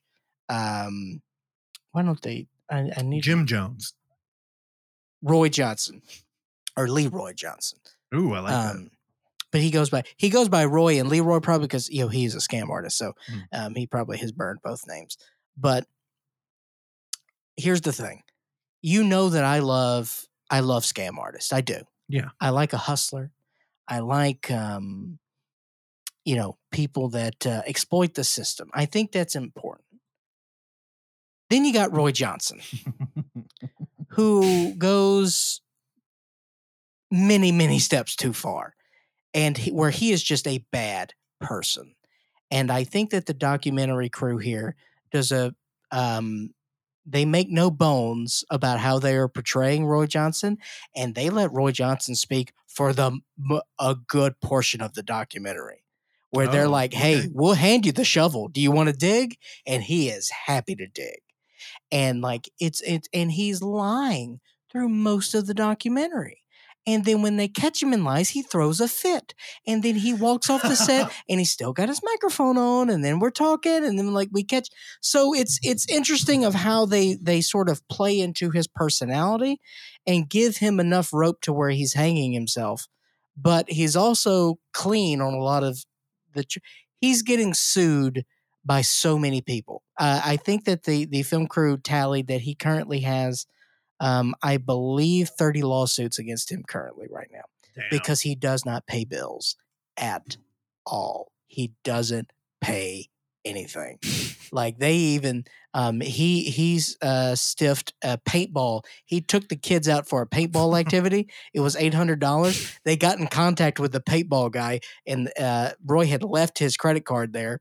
It was it was a dummy card yeah. and so it was like eight hundred dollars. And the guy they they I get you know had reached out to him to interview, and he just like they just showed him on camera just flipping him off, and it was like the eight hundred dollar bill. And then like the hotel because he got he all these players he had recruited because you know they they had gotten kicked out of their school, they didn't have a school to go to, and so he was like, "You come play for this school." Kicked out because grades, uh, Oh, the v- attitude, Whatever, lot of- Okay, yeah, everything. what everything, and uh, well, some kids were homeless. What? Yeah. And so so and so they lived in this hotel for three months. And the reason why it was three months is because he didn't have to pay for three months. And he was like, Oh, great. And so he never paid. Yeah. And so he's um the beginning of the documentary kind of talks about he had tried this before and it failed. And so then he created a second one. Never give up. Now, the reason why it kind of stuck is because he files it as a religious school and was able to kind of funnel it through um, an independent school that basically is just there to like provide GED for kids who fall out of school. So it's like a secondary education sort of thing Yeah. that he used as the primary uh, for the backing of the school. And then uh, very soon after the ESPN thing went haywire, um, they separated themselves from the school. So it crumbled immediately. So the question became, what the hell was his goal here? Because he got on ESPN and he got exposed. And so, but, um, but no one could do anything because he filed it as a religious school. Oh So the state of Ohio had no, they had no, they couldn't touch him. No one can touch him. And then also, he he made all these kids sign loans for twenty thousand dollars a piece that he was trying to get off of them. But they can't. But they signed the documents. They can't put it on that, and he's ruined these kids' credit. And yet, from his perspective, he's like, I, I brought them off the streets. I saved them. But every single one of those kids was like, fuck Roy. fuck Roy. Roy's the worst. And then also they and then they start telling stories of um there, there was one time where they're driving down the road and uh I forgot what type of animal it was, but he runs over this fucking animal. Kangaroo. Backs and then backs up over the animals. Armadillo. And he's like, Y'all don't know what y'all know you motherfuckers don't know what it means to survive out here. And he kills the animal. And then like uh, there was another time where a homeless guy was breaking into his car, Uh huh. and then he got the rest of the team to they beat the fuck out of that homeless guy. And then it was just uh yeah, you just hear all these stories and then, you know, then these kids started breaking down and crying and then they would show Roy that footage. And he cold. And it was just it, it was just like how he would, you know, in Man, his brain. it's funny now hearing you talk about this and how much you enjoyed it. It really makes sense to me why you came back with the McKamey Manor 4 because there's a parallel with that Russ dude Oh, yeah. who is untouchable, even though he's like basically filming and facilitating torture videos, but he's not actually doing anything. Yeah. So there's like a legal loophole where they can't really catch him. And then his buddy, who was uh, part of it, called up and was like, "Hey, I just want to let you know I'm not doing that anymore." Because you, he probably could be viable. Yeah. Yeah. Ah. But see, and also I forgot to mention the domestic charges against his girlfriend. Um, Oh, he was he was sentenced during that time, got off. Um, now the the again the one thing that I kept kind of thinking about is like, what was his motivation? Because he knew it was going to crumble. Um, that also one of my favorite people in the documentary was the guy that he had originally was going to help him assemble this high school and this team. But once the guy figured out that this guy was going to make his own high school, he's like, "You're fucking insane." I am out. yeah. and he is he's so funny because he talked about when he saw that they had made it on TV. He uh, he's like, "Hey," he called it to his wife. He was like, "Hey, come on the TV! The idiot that done did it again." it's so, so funny. Um, but it, Roy says a very important thing at the beginning of the movie, and I kind of had to harken back to that. And then the rest of the context made sense about his plan. Is that, and someone even asked him, um, someone asked, there were a couple journalists working the case. Uh, one was like a national journalist, and then one was a local journalist. And it's good to kind of get the Oh, yeah. juxtaposition of those two things Yep. both are very good in their own job, but they both do very different things. Um, and a lot of lot of really good talking heads here. Um, but one guy actually said, "You know, is Roy a good con artist? I don't know. He's really good at some things, and he's really bad at some other parts." and it's true. He's really bad at some things. And so it's and and that made me think of like what was his goal here? Like it's like when you had to know once you were get on ESPN, he really th- oh, I forgot to mention this. So the whole thing was them playing IMG IMG Academy on ESPN, right? Mhm. They played on that that game was on Saturday. They played an entire football game 3 days before the IM you don't do Yeah. that. You need at least 1 week of rest. He was playing these kids 3 days before the game as a prep game. That that's he had no he knew very little about football. He had a little experience uh working as like a GA. And then like people asked him was like was Roy a coach? No, he wasn't a coach. They didn't know what they were doing. and then not to mention like he it was clear he had no regard for these kids. These kids were just a way for him to make money. Mhm. And then he fucking filed loans against him. I was like, dude, he's a scumbag. But so yeah, he had scheduled a game three days before the big game. And um yeah, so once it hit the ESPN thing, the jig was up. So what was his motivation? He had said something at the beginning of the documentary, and he said, I learned very quickly that even if you don't have money, you need to pretend like the people who have money. You need to act like the people who have money. And that's what he does. Mhm. And that's the thing. He acts like he has money until it all comes to where he can't do anything else because he owes everyone money. Um, and it's just uh, everything just started to crumble. So what is he doing now? Um, I don't know. They don't, they don't talk about that.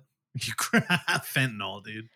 I don't know actually, but uh, oh, and so um, some of the kids uh, they end the documentary with a sort of music video of the kids made. Uh, one of the dudes made an album about after Bishop High. Also, the name of the school is Bishop Sycamore, which stands for BS High Yeah. which is wonderful.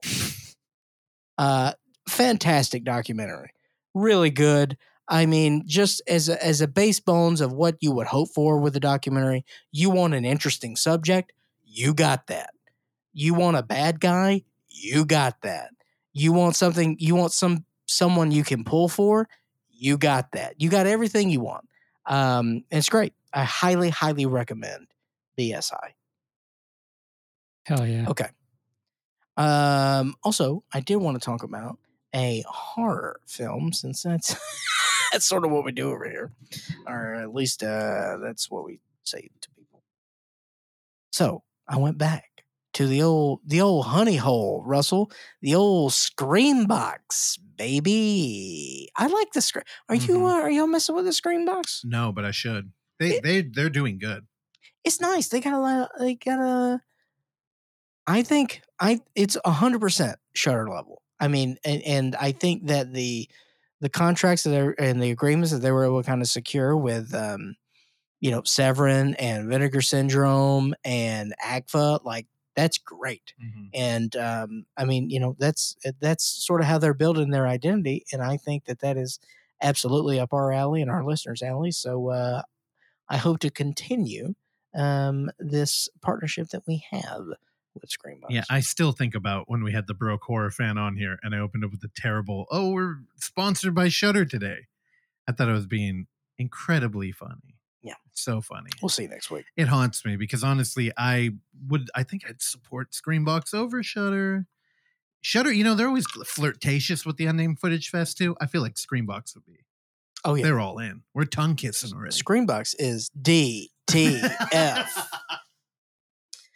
On his way to prison, a man gets intercepted by a secretive government agency who task him to monitor a secret experiment in exchange for commuting his sentence. This is Subject from writer director, oh, excuse me, director Tristan Barr, also acts in the film. Um, okay, this is listed as horror and science fiction. I would say check on both of those boxes. Also, got a little, uh, got a little uh, drama here. You know, we're dealing with some, uh, some heavy human shit, and I don't mean poo poo. I'm just talking about, I'm just talking about emotions. Okay, I'm talking about guilt. I'm talking about addictions. I'm talking about, you know, trying to be uh, a good parent. Okay, or even kids that even your kids. All right. When you lose somebody, you know, you got to pick up the pieces. You got to figure it out. And if you don't, life's going to go downhill real quickly. It's about the choices that we've made. This movie opens up where uh, I think we got three gentlemen in the back of a car, and we're and you know, like I said, we're in transport. Then the car stops. Now, Randy, we're on transport to prison. Okay, that's where people do hard time. We don't know. We don't know. We don't know the backstory on these gentlemen. We just know that uh, they're handcuffed and also they're bickering because they're like, oh, don't, don't- don't talk to me. I don't care. Well, as soon as you, I'm glad we don't. I'm glad I'm not in these handcuffs because I'll kill you. They're like, I'll kill you too. So you know, classic prison talk. Hell yeah. Well, then the car stops, Randy, and then the back of the door opens, and then we got a we got a suit. Okay, this this guy who looks like Mister Anderson from The Matrix pops open, and he's like, uh, "Are you blah blah blah?" And blah blah blah's like, "Yeah, that's me." And then he shoots the other guys in the head, and then he's like, "All right, you're coming with me. You're getting a new." Basically, he's like, he's like, I represent a government agency. And uh, you're still going to prison, but you're going to a different prison now. You're coming with me. And he's like, okay. Doesn't have a whole lot of options. Oh, he also gets shot with a tranquilizer gun. So uh, then we're off to the races. Now, uh, I want to sort of, I'll, I'll let that be there. Uh, then we go to our new location and uh, some stuff happens. I want to be, you know, sort of secretive in in in, in what I'm sharing here because I think that uh, more's to come on this movie, um, and uh, possibly, you know, we can uh, get some people involved and uh, we can talk about this movie at a later date. So um, we will do that. But I just want to say that I'll, they do an incredible amount with very little. Um, it's very clear of how sort of bare bones this production is, but that doesn't stop them in the production at all. And I like how mysterious everything is. Um, I like how bleak everything is. Um, there is no hand holding, there is no spoon feeding. Um, it's a lot of what is what's going in, what's going on here, and trying to figure out, um, you know, the the messaging of everything. Now, I should also say, found footage. Okay. but it's very, but it's it's it's I would say Hybrid? hybrid okay. Of what we're doing here. Um, you'll you'll understand what I mean there. Um, Yeah, I want to check it out. It's funny when you said you watched Subject. Uh, I looked it up immediately and I got the wrong movie. There's a documentary about the effects of documentaries. Yeah. came, yeah, and I was like, I saw that one too. "Oh, you did? I didn't see the movie, but I Oh, saw okay. what she was talking I. I want to watch that one too." um, I very much enjoyed this. Um, it like I said, it is. Uh, I believe this played at, at Chattanooga Film Festival, if that's right. It sounds right. Um, so yeah, it's uh, it's it's making the it was making the uh, circuit rounds, and I, I'm not sure how long it has been on Screambox, but I I uh, based upon information that I have just received, uh, Chattanooga was not that far long ago, so I imagine it uh, it should be pretty fresh on the streaming apparatuses. Very nice. I very much enjoyed, and uh, hopefully uh, we can get into a little deeper conversation about subject. But I highly recommend. Check it out. More to come. Also, I'm not sure if I'm going to have I more like that. sports documentaries Oh my god! because I mean, football season is here, baby. I'm gonna be watching real football now. Are you uh, gonna finish telemarketers? Which I think Telemarketers is great. Tonight. Yeah, How many how many episodes we got on that? tonight's the last one. Just three. Oh, it's just three. Yeah, Dang, interesting. Russ, uh, you should watch Telemarketers. What? Come on! It's interesting. I think I you think would it- really enjoy the characters in the documentary. Why? Because he does They're correct. Almost Yeah. okay. There's a lot I'm of in. drugs done on screen. They come off almost everyone comes off very unlikable in the first episode, and then the second one you start to like really like two of the guys that become sort of like the main subjects. I feel oh, like you. I I feel like it would hit home with you in your work experience at a Oh. certain business that we all worked at. oh my god! All right. I, I mean, I'll try it. I'm already late to jury duty, so I'll do that, and then yeah, I'll go to I'll pivot over to telemarketing. Telemarketers, home box office. Are you Also, done? BS High. That's it. We did it. Okay. All right. We'll, Well, see you next week. um, put on your sailor cap, your tricorn hat, and let's get ready to. I, I mean, I wade feel in. like you should have programmed some ocean sounds I or know, something. I know. Randy, can we get some like whale sounds there in the post? For sure. Well, before we make it to the I ocean, want we're to smell the air. we're gonna have a urban adventure. You know, I was at the ocean this week. Were you? Yeah, I went down Urban? to Pacifica. I went to the uh, Taco Bell. Oh, at that's Pacifica. right.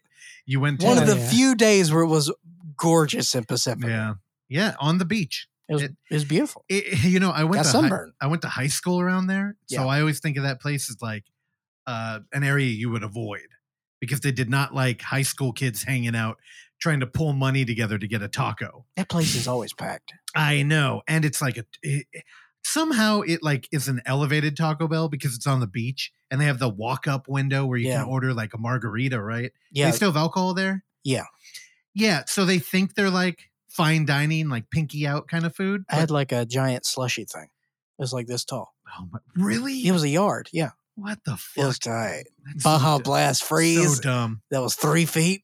I remember hanging out in there with skateboards trying to pull like dollars together. Hell yeah. Yeah, I haven't been I haven't been back there in a long time.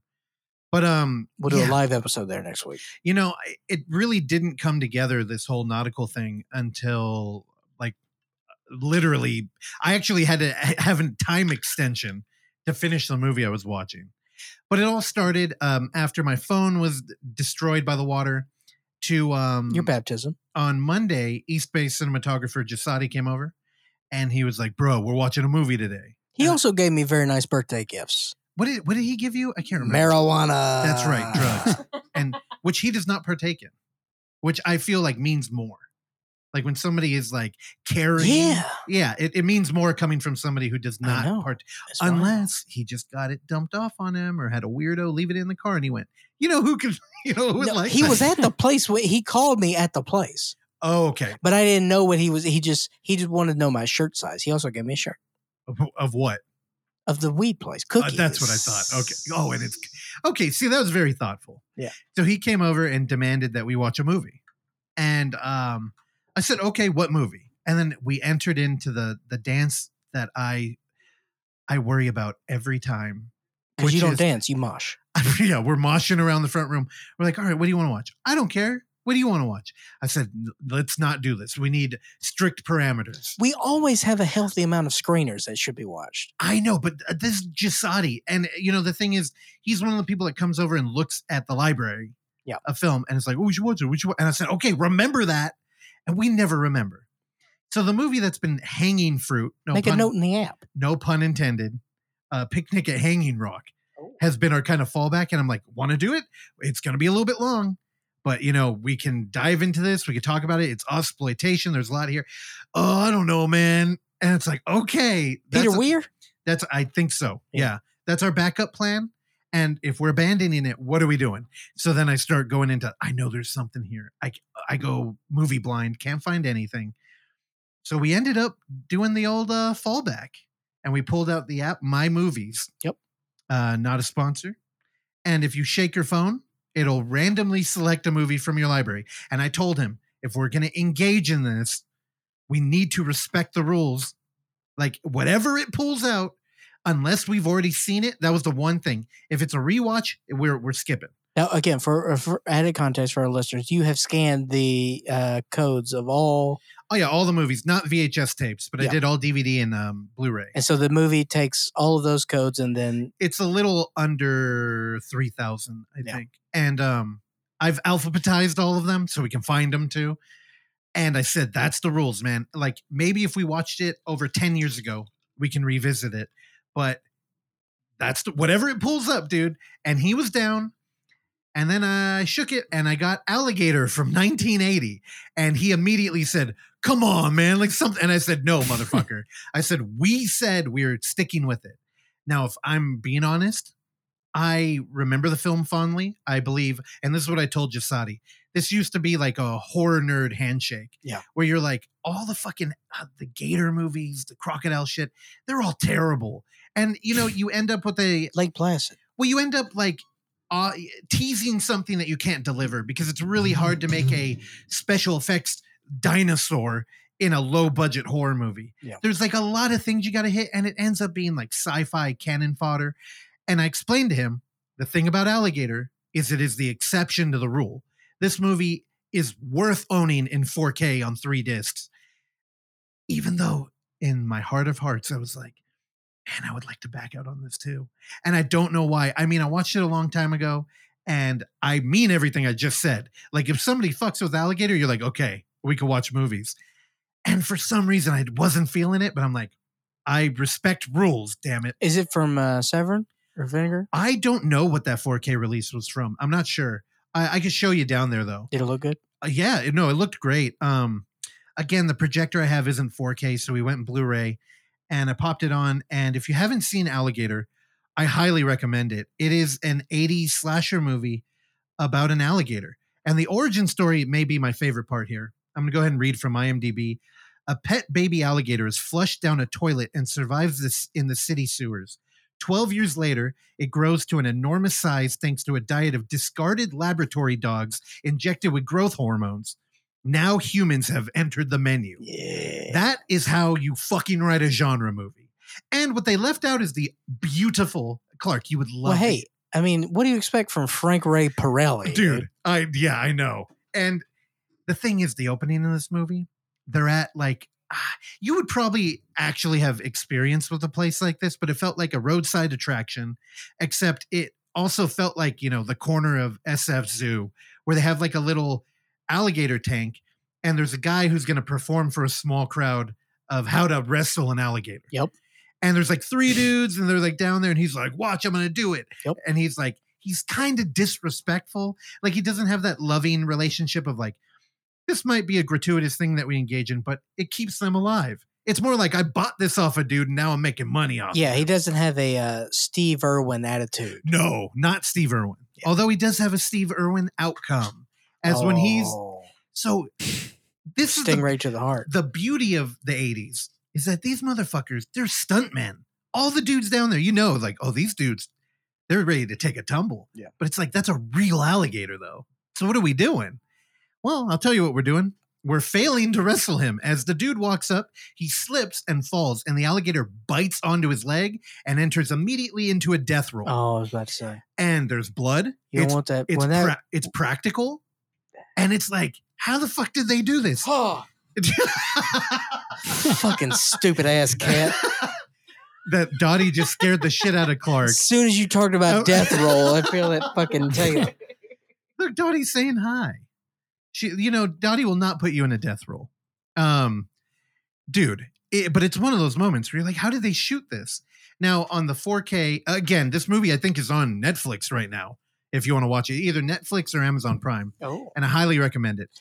But on the Blu-ray, they had bonus features, and we actually got to see that the special effects guy made a prop leg, and they just kind of threw it in the alligator's mouth while they while four dudes held up the alligator by each limb. They put the leg in its mouth and just they're like, we got one shot at this thing because what they were gonna do is wrap the the stuntman's leg in a layer of like hardened plastic and actually have the alligator bite onto it. But these dudes didn't know enough to know that alligators just death roll all the oh, time. Yeah. So they used the fake leg, which was on a whim, by the way. The practical effects guy reached out to his buddy who had a leftover limb from a movie he made. And he's like, you know, I'm going to bring this over. And they're like, let's just throw it in there and see well, if it will even bite down. And thankfully, they were able to use that footage and uh, kept a stuntman alive. But dude, this movie doesn't slow down. What happens is a little girl there. She's a dork, by the way. And the, this this mayhem's happening with this alligator, and she's over there whispering like, "Well, if they roll it on its back, it will just like go. It will fall asleep." Like she has all these like Wikipedia facts back when Wikipedia was in twenty seven books, Yeah. and you actually had to read them. And um, yada yada yada. She ends up coming home with the baby alligator. Uh, unfortunately, her dad's not a fan, and immediately flushes it down the toilet, alive. Oh boy. And it's kind of heartbreaking Yeah.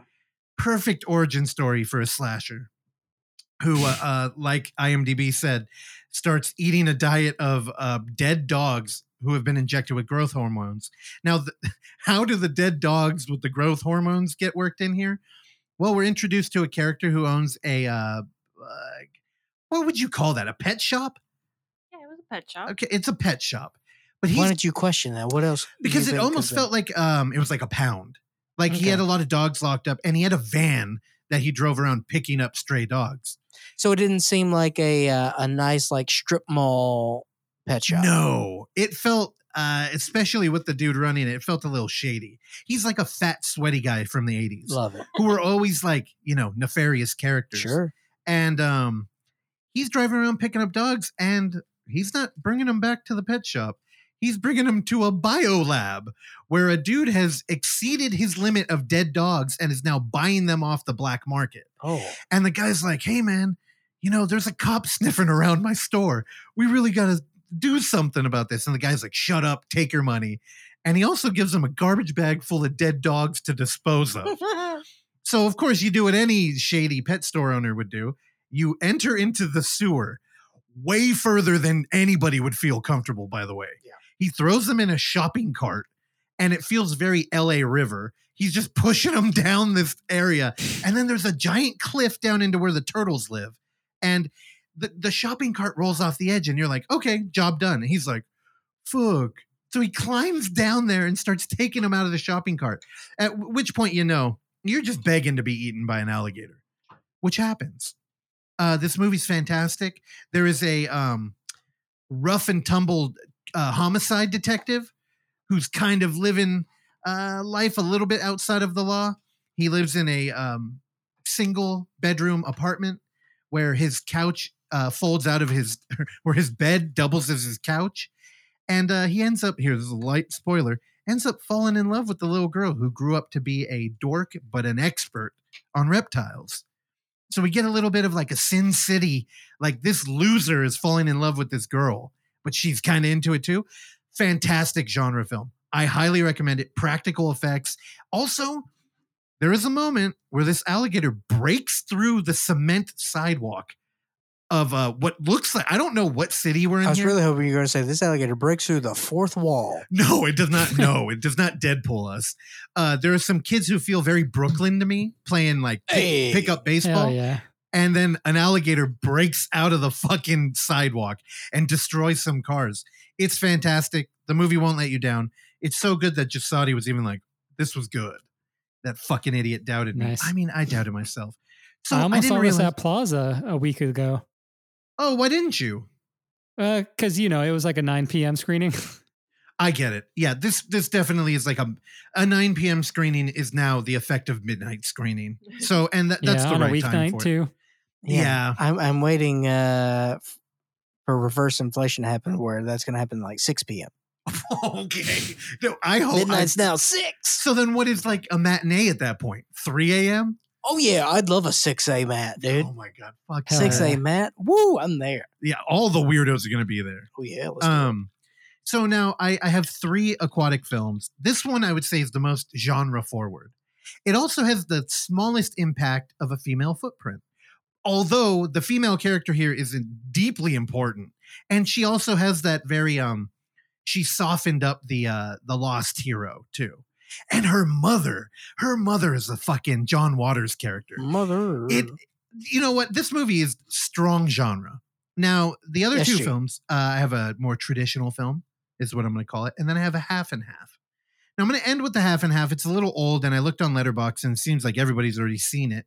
And uh, although the people the people we fuck with are kind of like film fest weirdos so i think they caught it when it aired in 2019 yeah, bro. Our fans don't sleep. I, yeah, what the fuck money doesn't They sleep. watch more movies than I do, and it makes me insecure. Anyway, I watched a movie that came out this year that Clark told me about called The Dive. The dive. Now, um, The Dive. Here, you know what? I'll just go ahead and read from IMDb. Although I'm worried. Two sisters go diving at a beautiful remote location. One sister is struck by a rock, leaving her trapped 28 meters below. With dangerously low levels of oxygen and cold temperatures, it's up to her sister to fight for her life. Good job, IMDb. Um, I'm going to give you another kind of shorthand, lazy pitch here. This is the movie Fall. If you remember us talking about the uh, vertigo we all felt in the theater when we watched two women climb to the top of the highest tower in like New Mexico. Um, it's very Fall meets The Midnight Swim, which is a movie we showed at UF year two Oh. that is a very um, female perspective driven, emotional, also aquatic movie. Sarah Adina Smith. Yeah, who was on the show and talked about it. Very adult art house, right? How the fuck is is there an in between of Fall and the Midnight Swim? Well, there is, and if you can't understand that that's real, then I highly recommend you watch The Dive, because this movie, you know, here's another really short elevator pitch. It's a non goofy Fall. There's Fall gets so wacky, and I, you know, I love Fall for it. It's I gave Fall five stars. Now the movie The Dive, it's way more fucking serious. And these movies, uh, you know, we call them diodramas. I felt that in the trailer, yeah. which is why I didn't. You made a it. good call, by the way. Um, Oksana asked me about motivation of a character and how a flashback was informing the film, which is one of my favorite questions. Let me sit here and mansplain to you what I think this movie's about. Is one of my favorite things to do. Yeah. Except I was kind of choked up, so I couldn't get it out. Could you tell, Oksana? No. I do. I was I was fighting back a couple tears in this movie, which I did not expect at all. What are you, Randy? No, Randy doesn't cry unless it's fucking Barbie for some reason. No, Randy's crying in every movie Hell yeah. now. Oh, really? What, what did you movies, cry dude. at recently? Uh, uh, oh, Gran Oppenheimer, Turismo. when the bomb dropped. No, you liar. He cheered. I, it- uh, tears of joy. That's what you cried. Um, no, so you know uh, the thing is, there are there are a couple. Mo- when you deal with a diodrama, Sure. again, a coin, um, a term we coined to reflect the offshoot of Saw, where you have one location and you're We kind of coin terms here. we do and uh it's kind of like you know it's the thing i was talking about earlier where you look at like lowbrow films intensely Yeah. and you think about them too much except this mean, movie kind of elevated that Dedicate genre. your life to. dedicate your life to and the thing is it's like how do you explore the inside of a coffin for 90 minutes how do you explore the inside of a phone booth Like, how, like what ideas can we bring up? What plans can we come up with and then have fail? Because that's a lot of what these movies are. It's just trying to be creative in the moment and figure out a way to live. This movie, Like Roy Johnson. like Roy Johnson. This movie, um, man, it really nailed it. It nailed it in the most adult way I've ever seen. So much so that there's another theme that comes up in these uh, Women of the Water movies I've been watching, and it's the conflict of like fact, like being uh, rooted in logic, which I think is a uh, representation of like Western culture, and kind of a disconnect with religion and just like hope. And this movie has what feels like a wasted 15 minutes that actually informs the film in such a beautiful way. And again, I don't really want to talk about this because it's brand new. It Yeah. just came out. And I really want people to watch it. Um, again, I checked on Letterboxd, and none of y'all seen it. So Isn't that, Dive. isn't that a good feeling? it is, except when the movie's really good and it's like, man, go. Now I'm worried that's about. what I did with Star Time last week, baby. I know, and we almost watched that. I almost got Jasadi to watch it, and then he, for some reason, you being excited about it, got him to back off. Oh, it. Yeah, I know. It's good. Um, also, there's a new horror boner up if you want to go watch that. Jasadi's on it, and uh, we make fun of him. Uh, so yeah, the dive. I highly recommend that. I have some other notes here. Anything I need to mention? I have another water connection for the dive. Oh yeah, please. Sophie Lowe, who is in the dive, is also in the movie Blow the Man Down. which Clark knows. Oh, that's a good movie. Oh, okay. Yeah, man, Randy, watch this movie, please. Please. Sure. I know I make recommendations all the time that That's are kind cool. of like half cocked, but I think the there's something about like female protagonist and a getaway with water that always becomes a reflection on like childhood and it becomes like such an emotional narrative and i'm not sure i'm not sure what's going on there but i'm into it so i'm fucking into these movies maybe if the lighthouse said two women i would be into it i'd i'd way rather see them peeing all over the place Oh, It's called The I'm. Handmaiden. Oh yeah. wait is that really Did you not see The no. Handmaiden? I, I didn't see the hand Oh, a lot of lot the only of okay the only thing i can remember horny is ladies. clark being like there's a Great great movie. lesbian scene in that movie I fell. uh, Here's the thing. I I fell asleep during the Handmaiden my God. in the theater, but I kept waking up during the uh, sexy time. Oh my god. All I right. need to rewatch Okay. that. So the dive, I would say, oddly enough, is the more traditional good film here. Um, now the one that I do want to spoil. How spoil. many stars? I don't know. You know, I haven't really thought about it. I think I'm in four and a half territory though. Oh boy. You know, there's something about if a movie moves you enough that you have an emotional reaction, I feel like you have to give it more. Otherwise, I'm like lying to myself. And I did watch this like a couple hours ago. I really liked it. Oksana, we- we didn't talk about it. Uh, what would you rate it? I mean, I think Here we go. I think four. I'm in a I'm in a four area. Interesting. Do you have anything um, you want to add to the film? I, I mean, no. yes and no. It's just I don't know. Underwater movies. I feel like I, I your emotional reaction. I feel like is a lot of the like the kids flashbacks. No, Then no. Uh, it's just people not being honest about a relationship kind of thing. Um, I should say that fall, you know, it, it will make your hands sweat because of like the height. In this one, you can't really do that when you're underwater, but there's a lot of pressure, oxygen, and this is the movie that I talked about that had a clock literally appear on screen. And oddly enough, it didn't feel stupid. Uh, much like another water movie, The Shallows did. That movie kind of haunts me Shallow. with the, the fucking phone overlay. I don't know why. I really fucking hated that it. shit sucks, dude. I really hated it. Okay, but moving on. Now a film that you probably all have seen. Um, from 2019, I think is when it was making its rounds in Film Fest. I watched a movie called Sea Fever. Um, I seen this. you did? I just said Have I everybody's seen probably. this? I don't know. Let me oh, read Oh, I from saw. I seen. I saw this. The crew of a West the crew of a West of Ireland trawler marooned at sea struggled for their lives against a growing parasite in the water they supply. I talked about it on the show. You probably did. And when I watched this and I went, man, this is great. Everybody should watch it.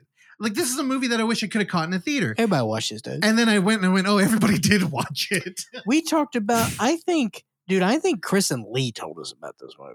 Maybe, but you hung out with them for a week. I went to work. Well, you know, I know, and- which you than you watched all my movies, so fuck you. that's right. Here's the thing. Movie. Now you got to hear me talk about we, this. can we bring back movie cuck?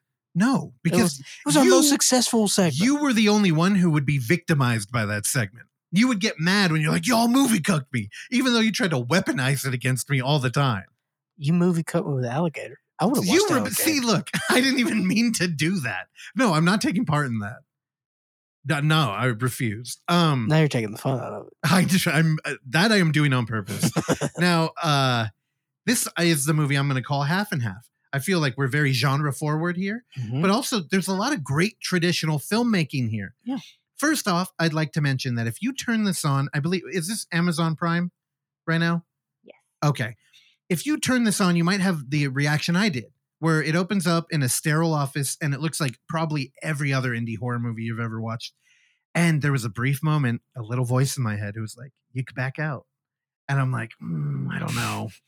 And the thing is, once we leave that room, we get on a fucking boat, and it feels like a Hollywood movie. It feels just straight up. The boat is a fantastic. You know, I kept thinking about the the the fuck was it called? The doomed voyage of the last Nosferatu or whatever.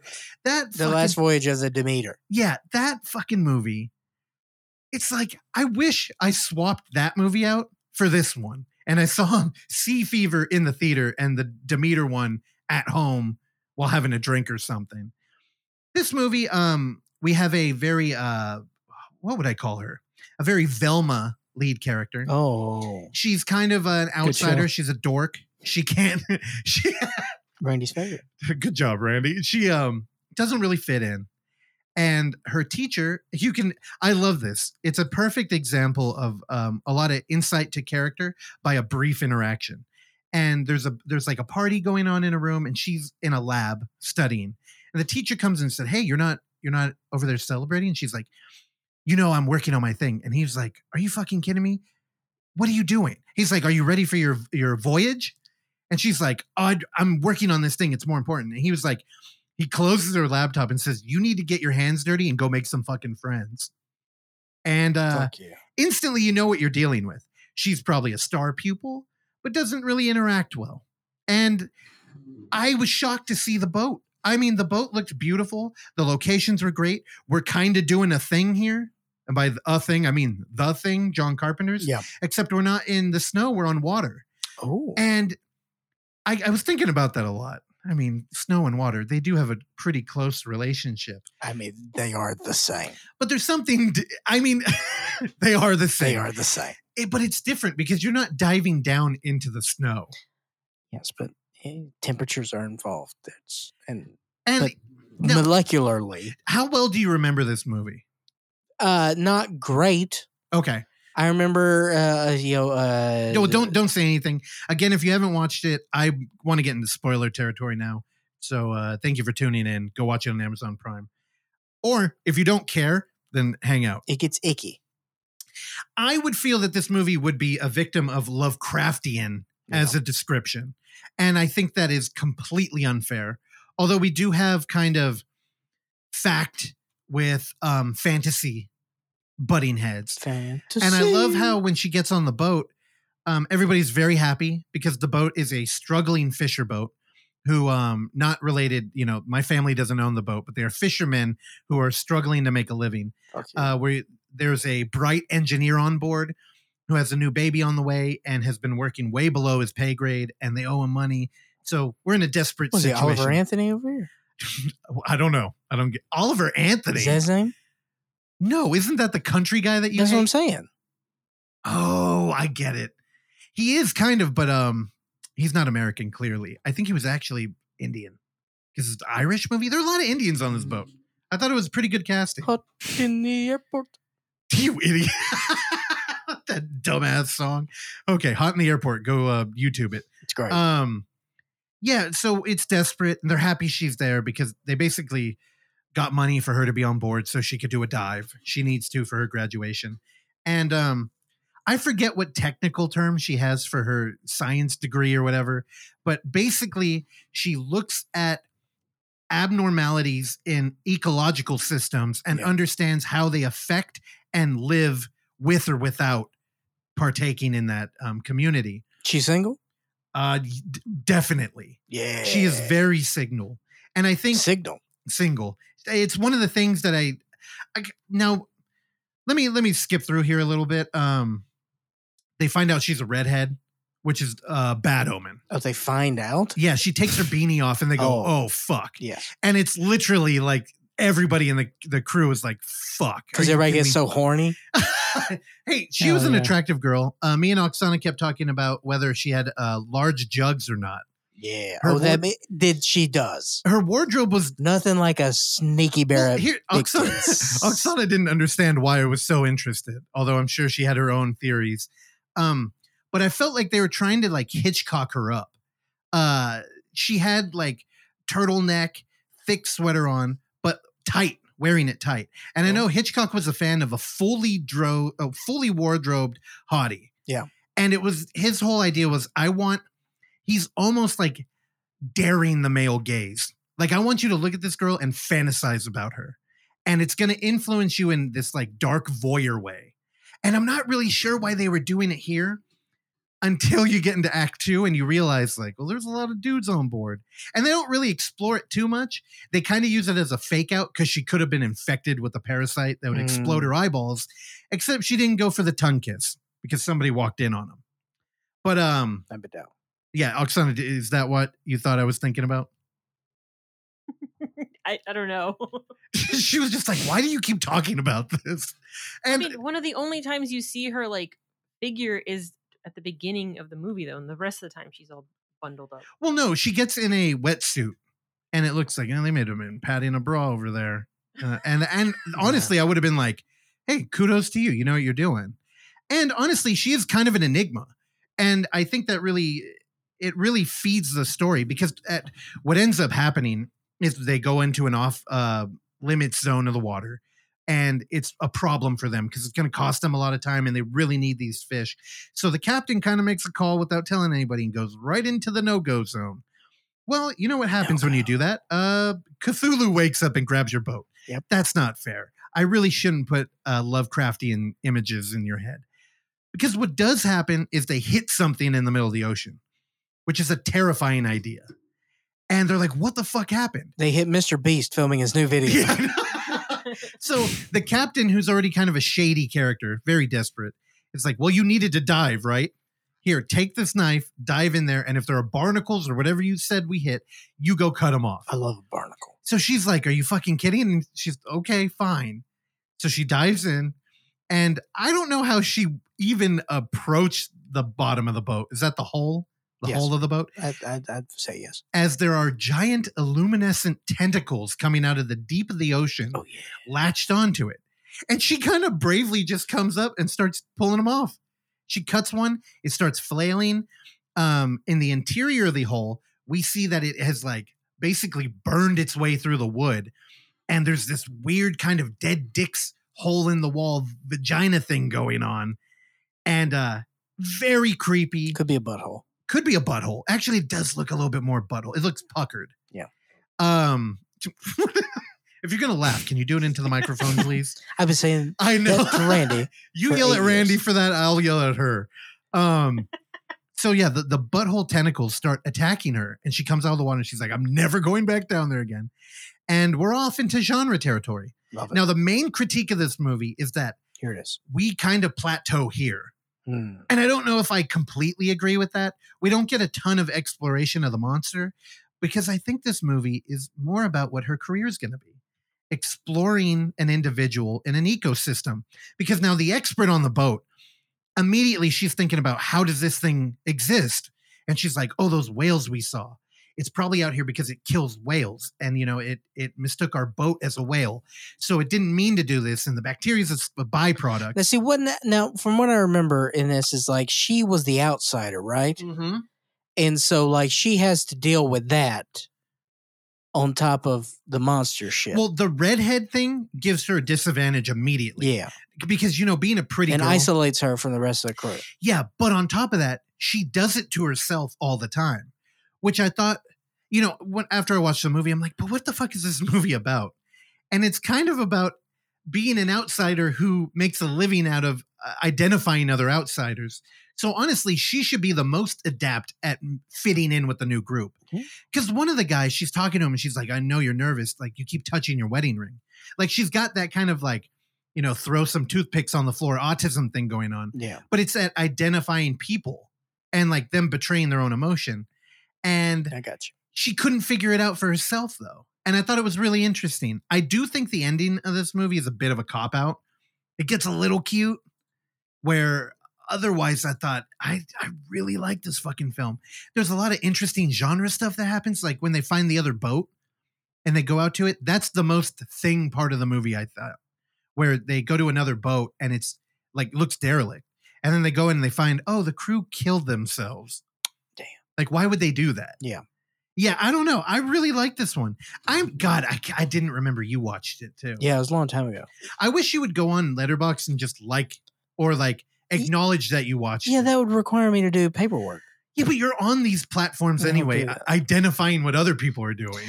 Oh, but not on a regular basis. I, I yeah, I, I don't. I, I, I, I, I, I'm bad at logging, You're not a logger. which is which is why I would be bad uh, as a nautical enthusiast because Nice. it's all about it's all about you know I got to I got to keep a good Yep. log. The ship logs are very Yeah, dude. important. Randy, did you see this one? No, I remember remember probably you talking about it though. Yeah, Randy, I don't think you would dig this one. I Yeah, um I don't know. I think no, I you know what this reminded me of? I think in 2019 the other movie that was getting um kind of bundled up with this was The Beach House. Was that right? I believe we watched that as part of a Probably film around the same time. beach Yeah. house. Yeah, I think. And um that movie was pretty good too. I feel Oh, I didn't like that one. Oh, you didn't like it? No. That's a smaller, more independent horror film. Yeah, Where- because I, I, you know, I, the Lovecraftian thing. That one feels more Lovecraftian. Yeah. This one feels more like an interesting sci-fi movie. Like there's the only But I like the Richard Stanley one. Well, the only reason you would think that this is Lovecraftian is because of a tentacle.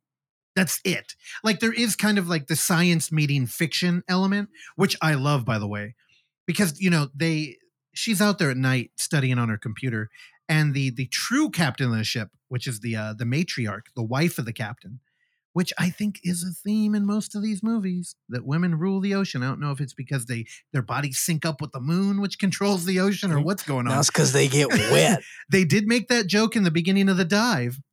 There's a the women rule the sea, and you know the world is mostly ruled by water. So just saying. Yeah. Um, there's a moment where she's like, "Come look at this," and you know our Velma character goes up and explains why the ocean is lit up. She's like, "Oh, it's the bioluminescent plankton. They are gathering here because of the hemisphere." And the, Wah, the wah. lady looks at her and goes, "No, it's because uh, Lady Forlorn died, and her tears light up the ocean."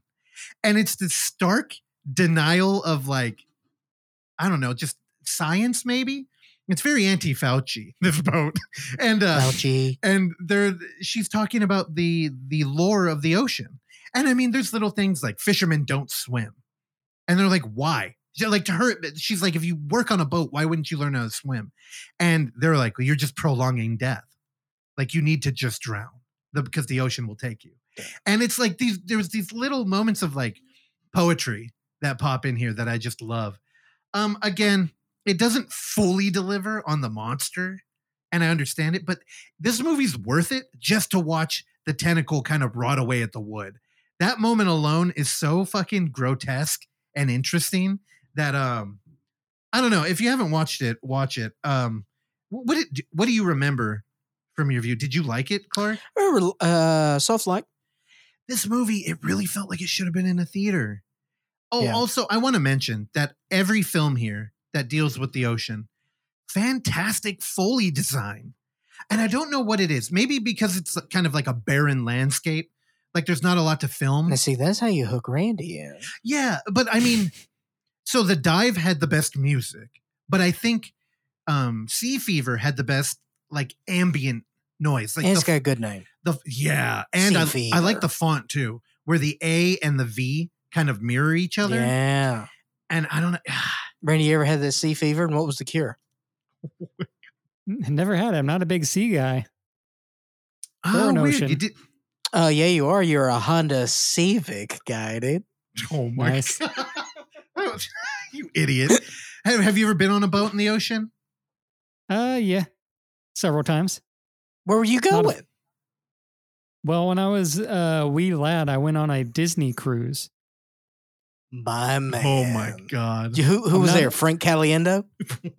I have no idea. I don't remember, but I'm not a fan of cruises. I don't like being Damn. stuck, especially in the middle of the ocean. I know I you thought get you were a off big and you like Tom fan.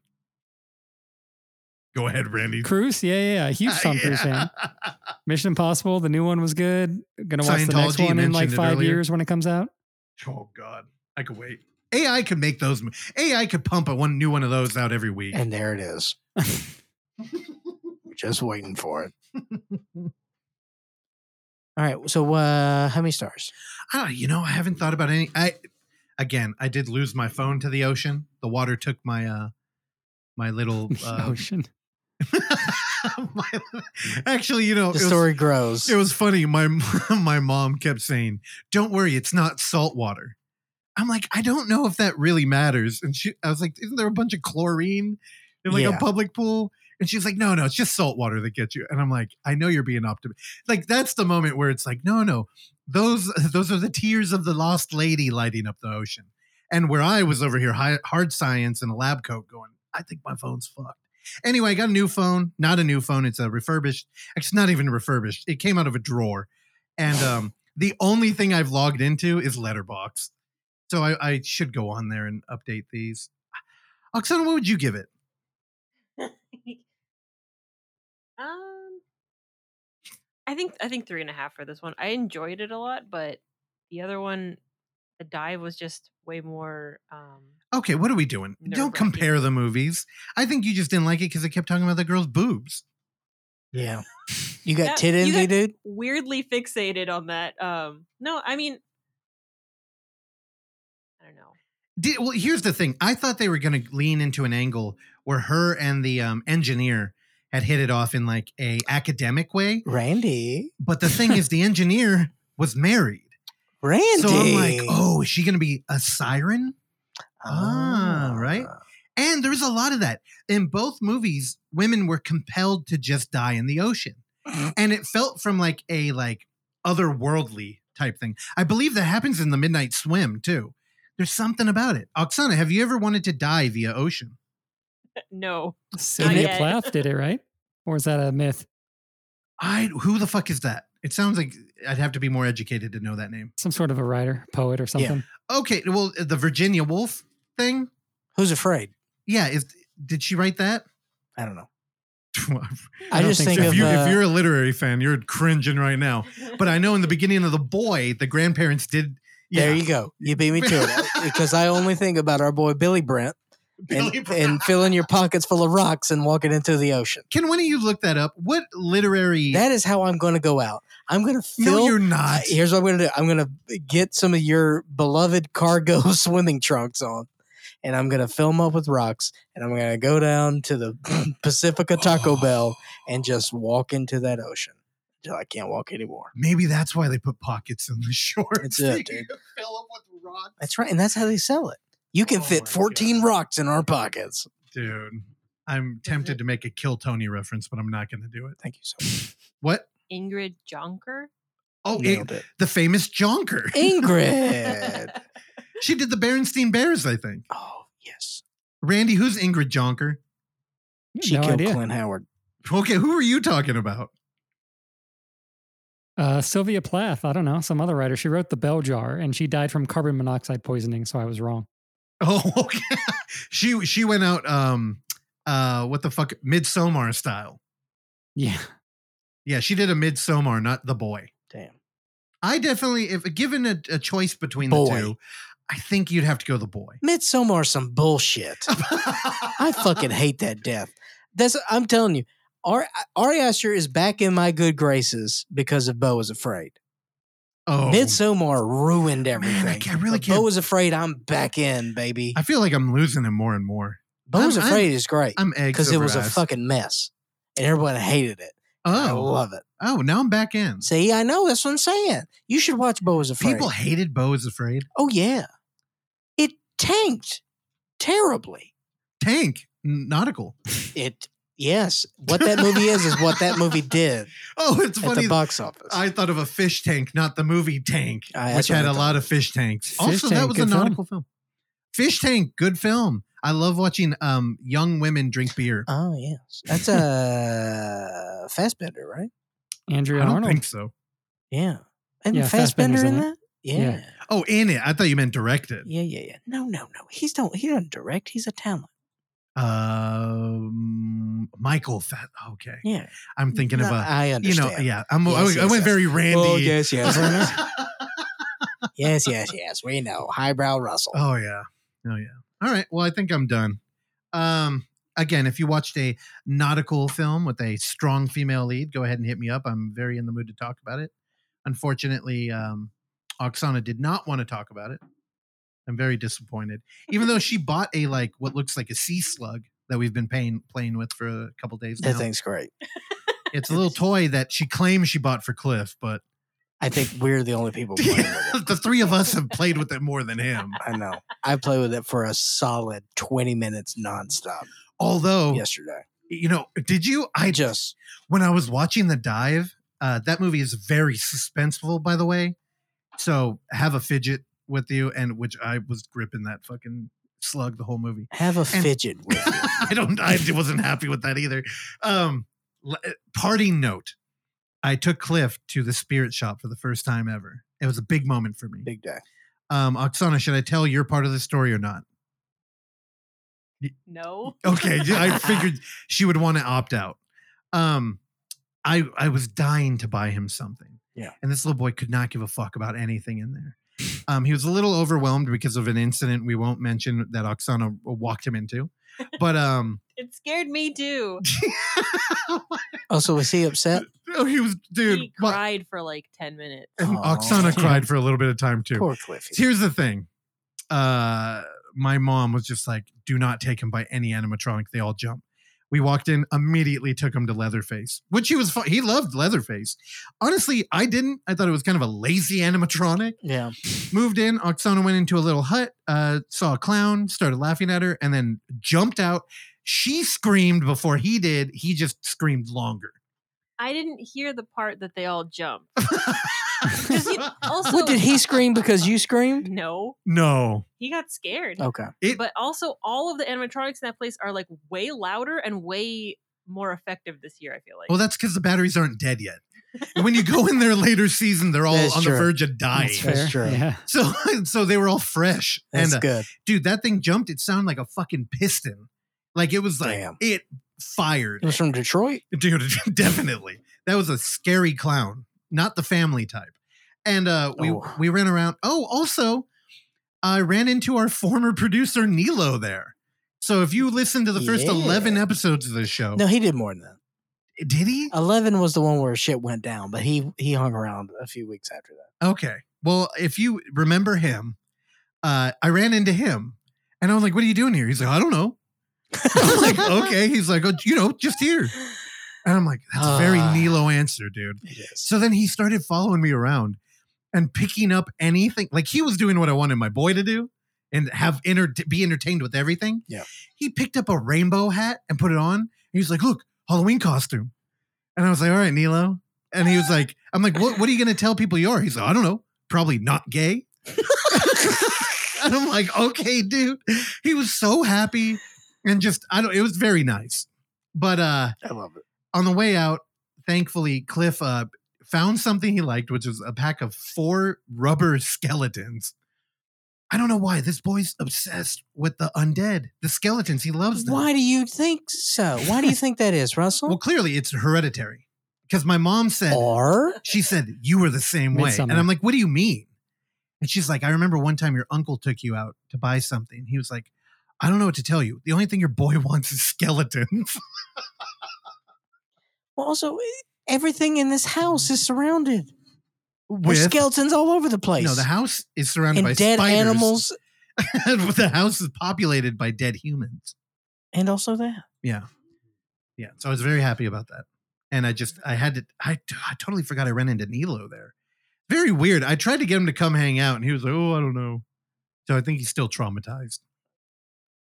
All right. Well, even with us only having to record one episode a day and having a uh, cutoff time of like around the normal time, we still hit that time. Hell yeah. Randy, what what is this one like? Are we at Rogan length?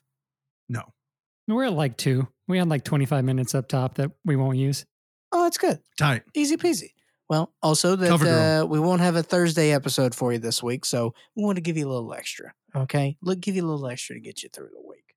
So uh, we'll be back next week. Bigger, better, stronger, more football.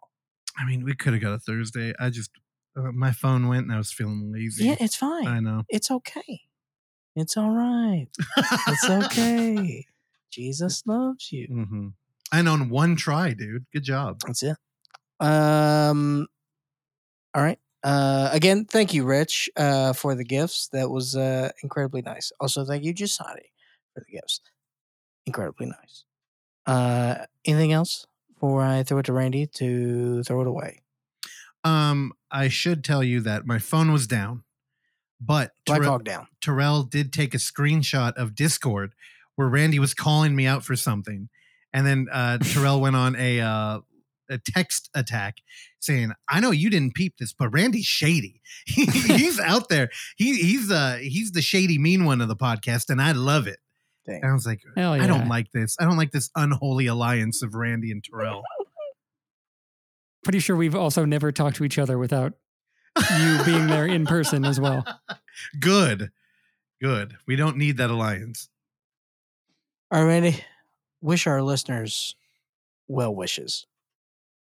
Sure, yeah. I mean, we don't have a Thursday episode this week, but uh, if you want to listen to another episode that I get my dirty little hands on, you can listen to The Vinyl Floor, which also uh, releases on Tuesday. And uh, yeah, you could hear me and uh, buddy Christian, who's been on the show, talk about records and other things. You know, it's not just about music. We uh, we got some some banter and talk about billionaire blood boys or Jordan Peterson crying or you know whatever's going on in the news. Oh boy. We'll see you next week. Thank you for listening to this episode of the Overlook Hour. And if you would like to hear more, please subscribe to us on Apple Podcast, Spotify, or whatever your podcatcher of choice is.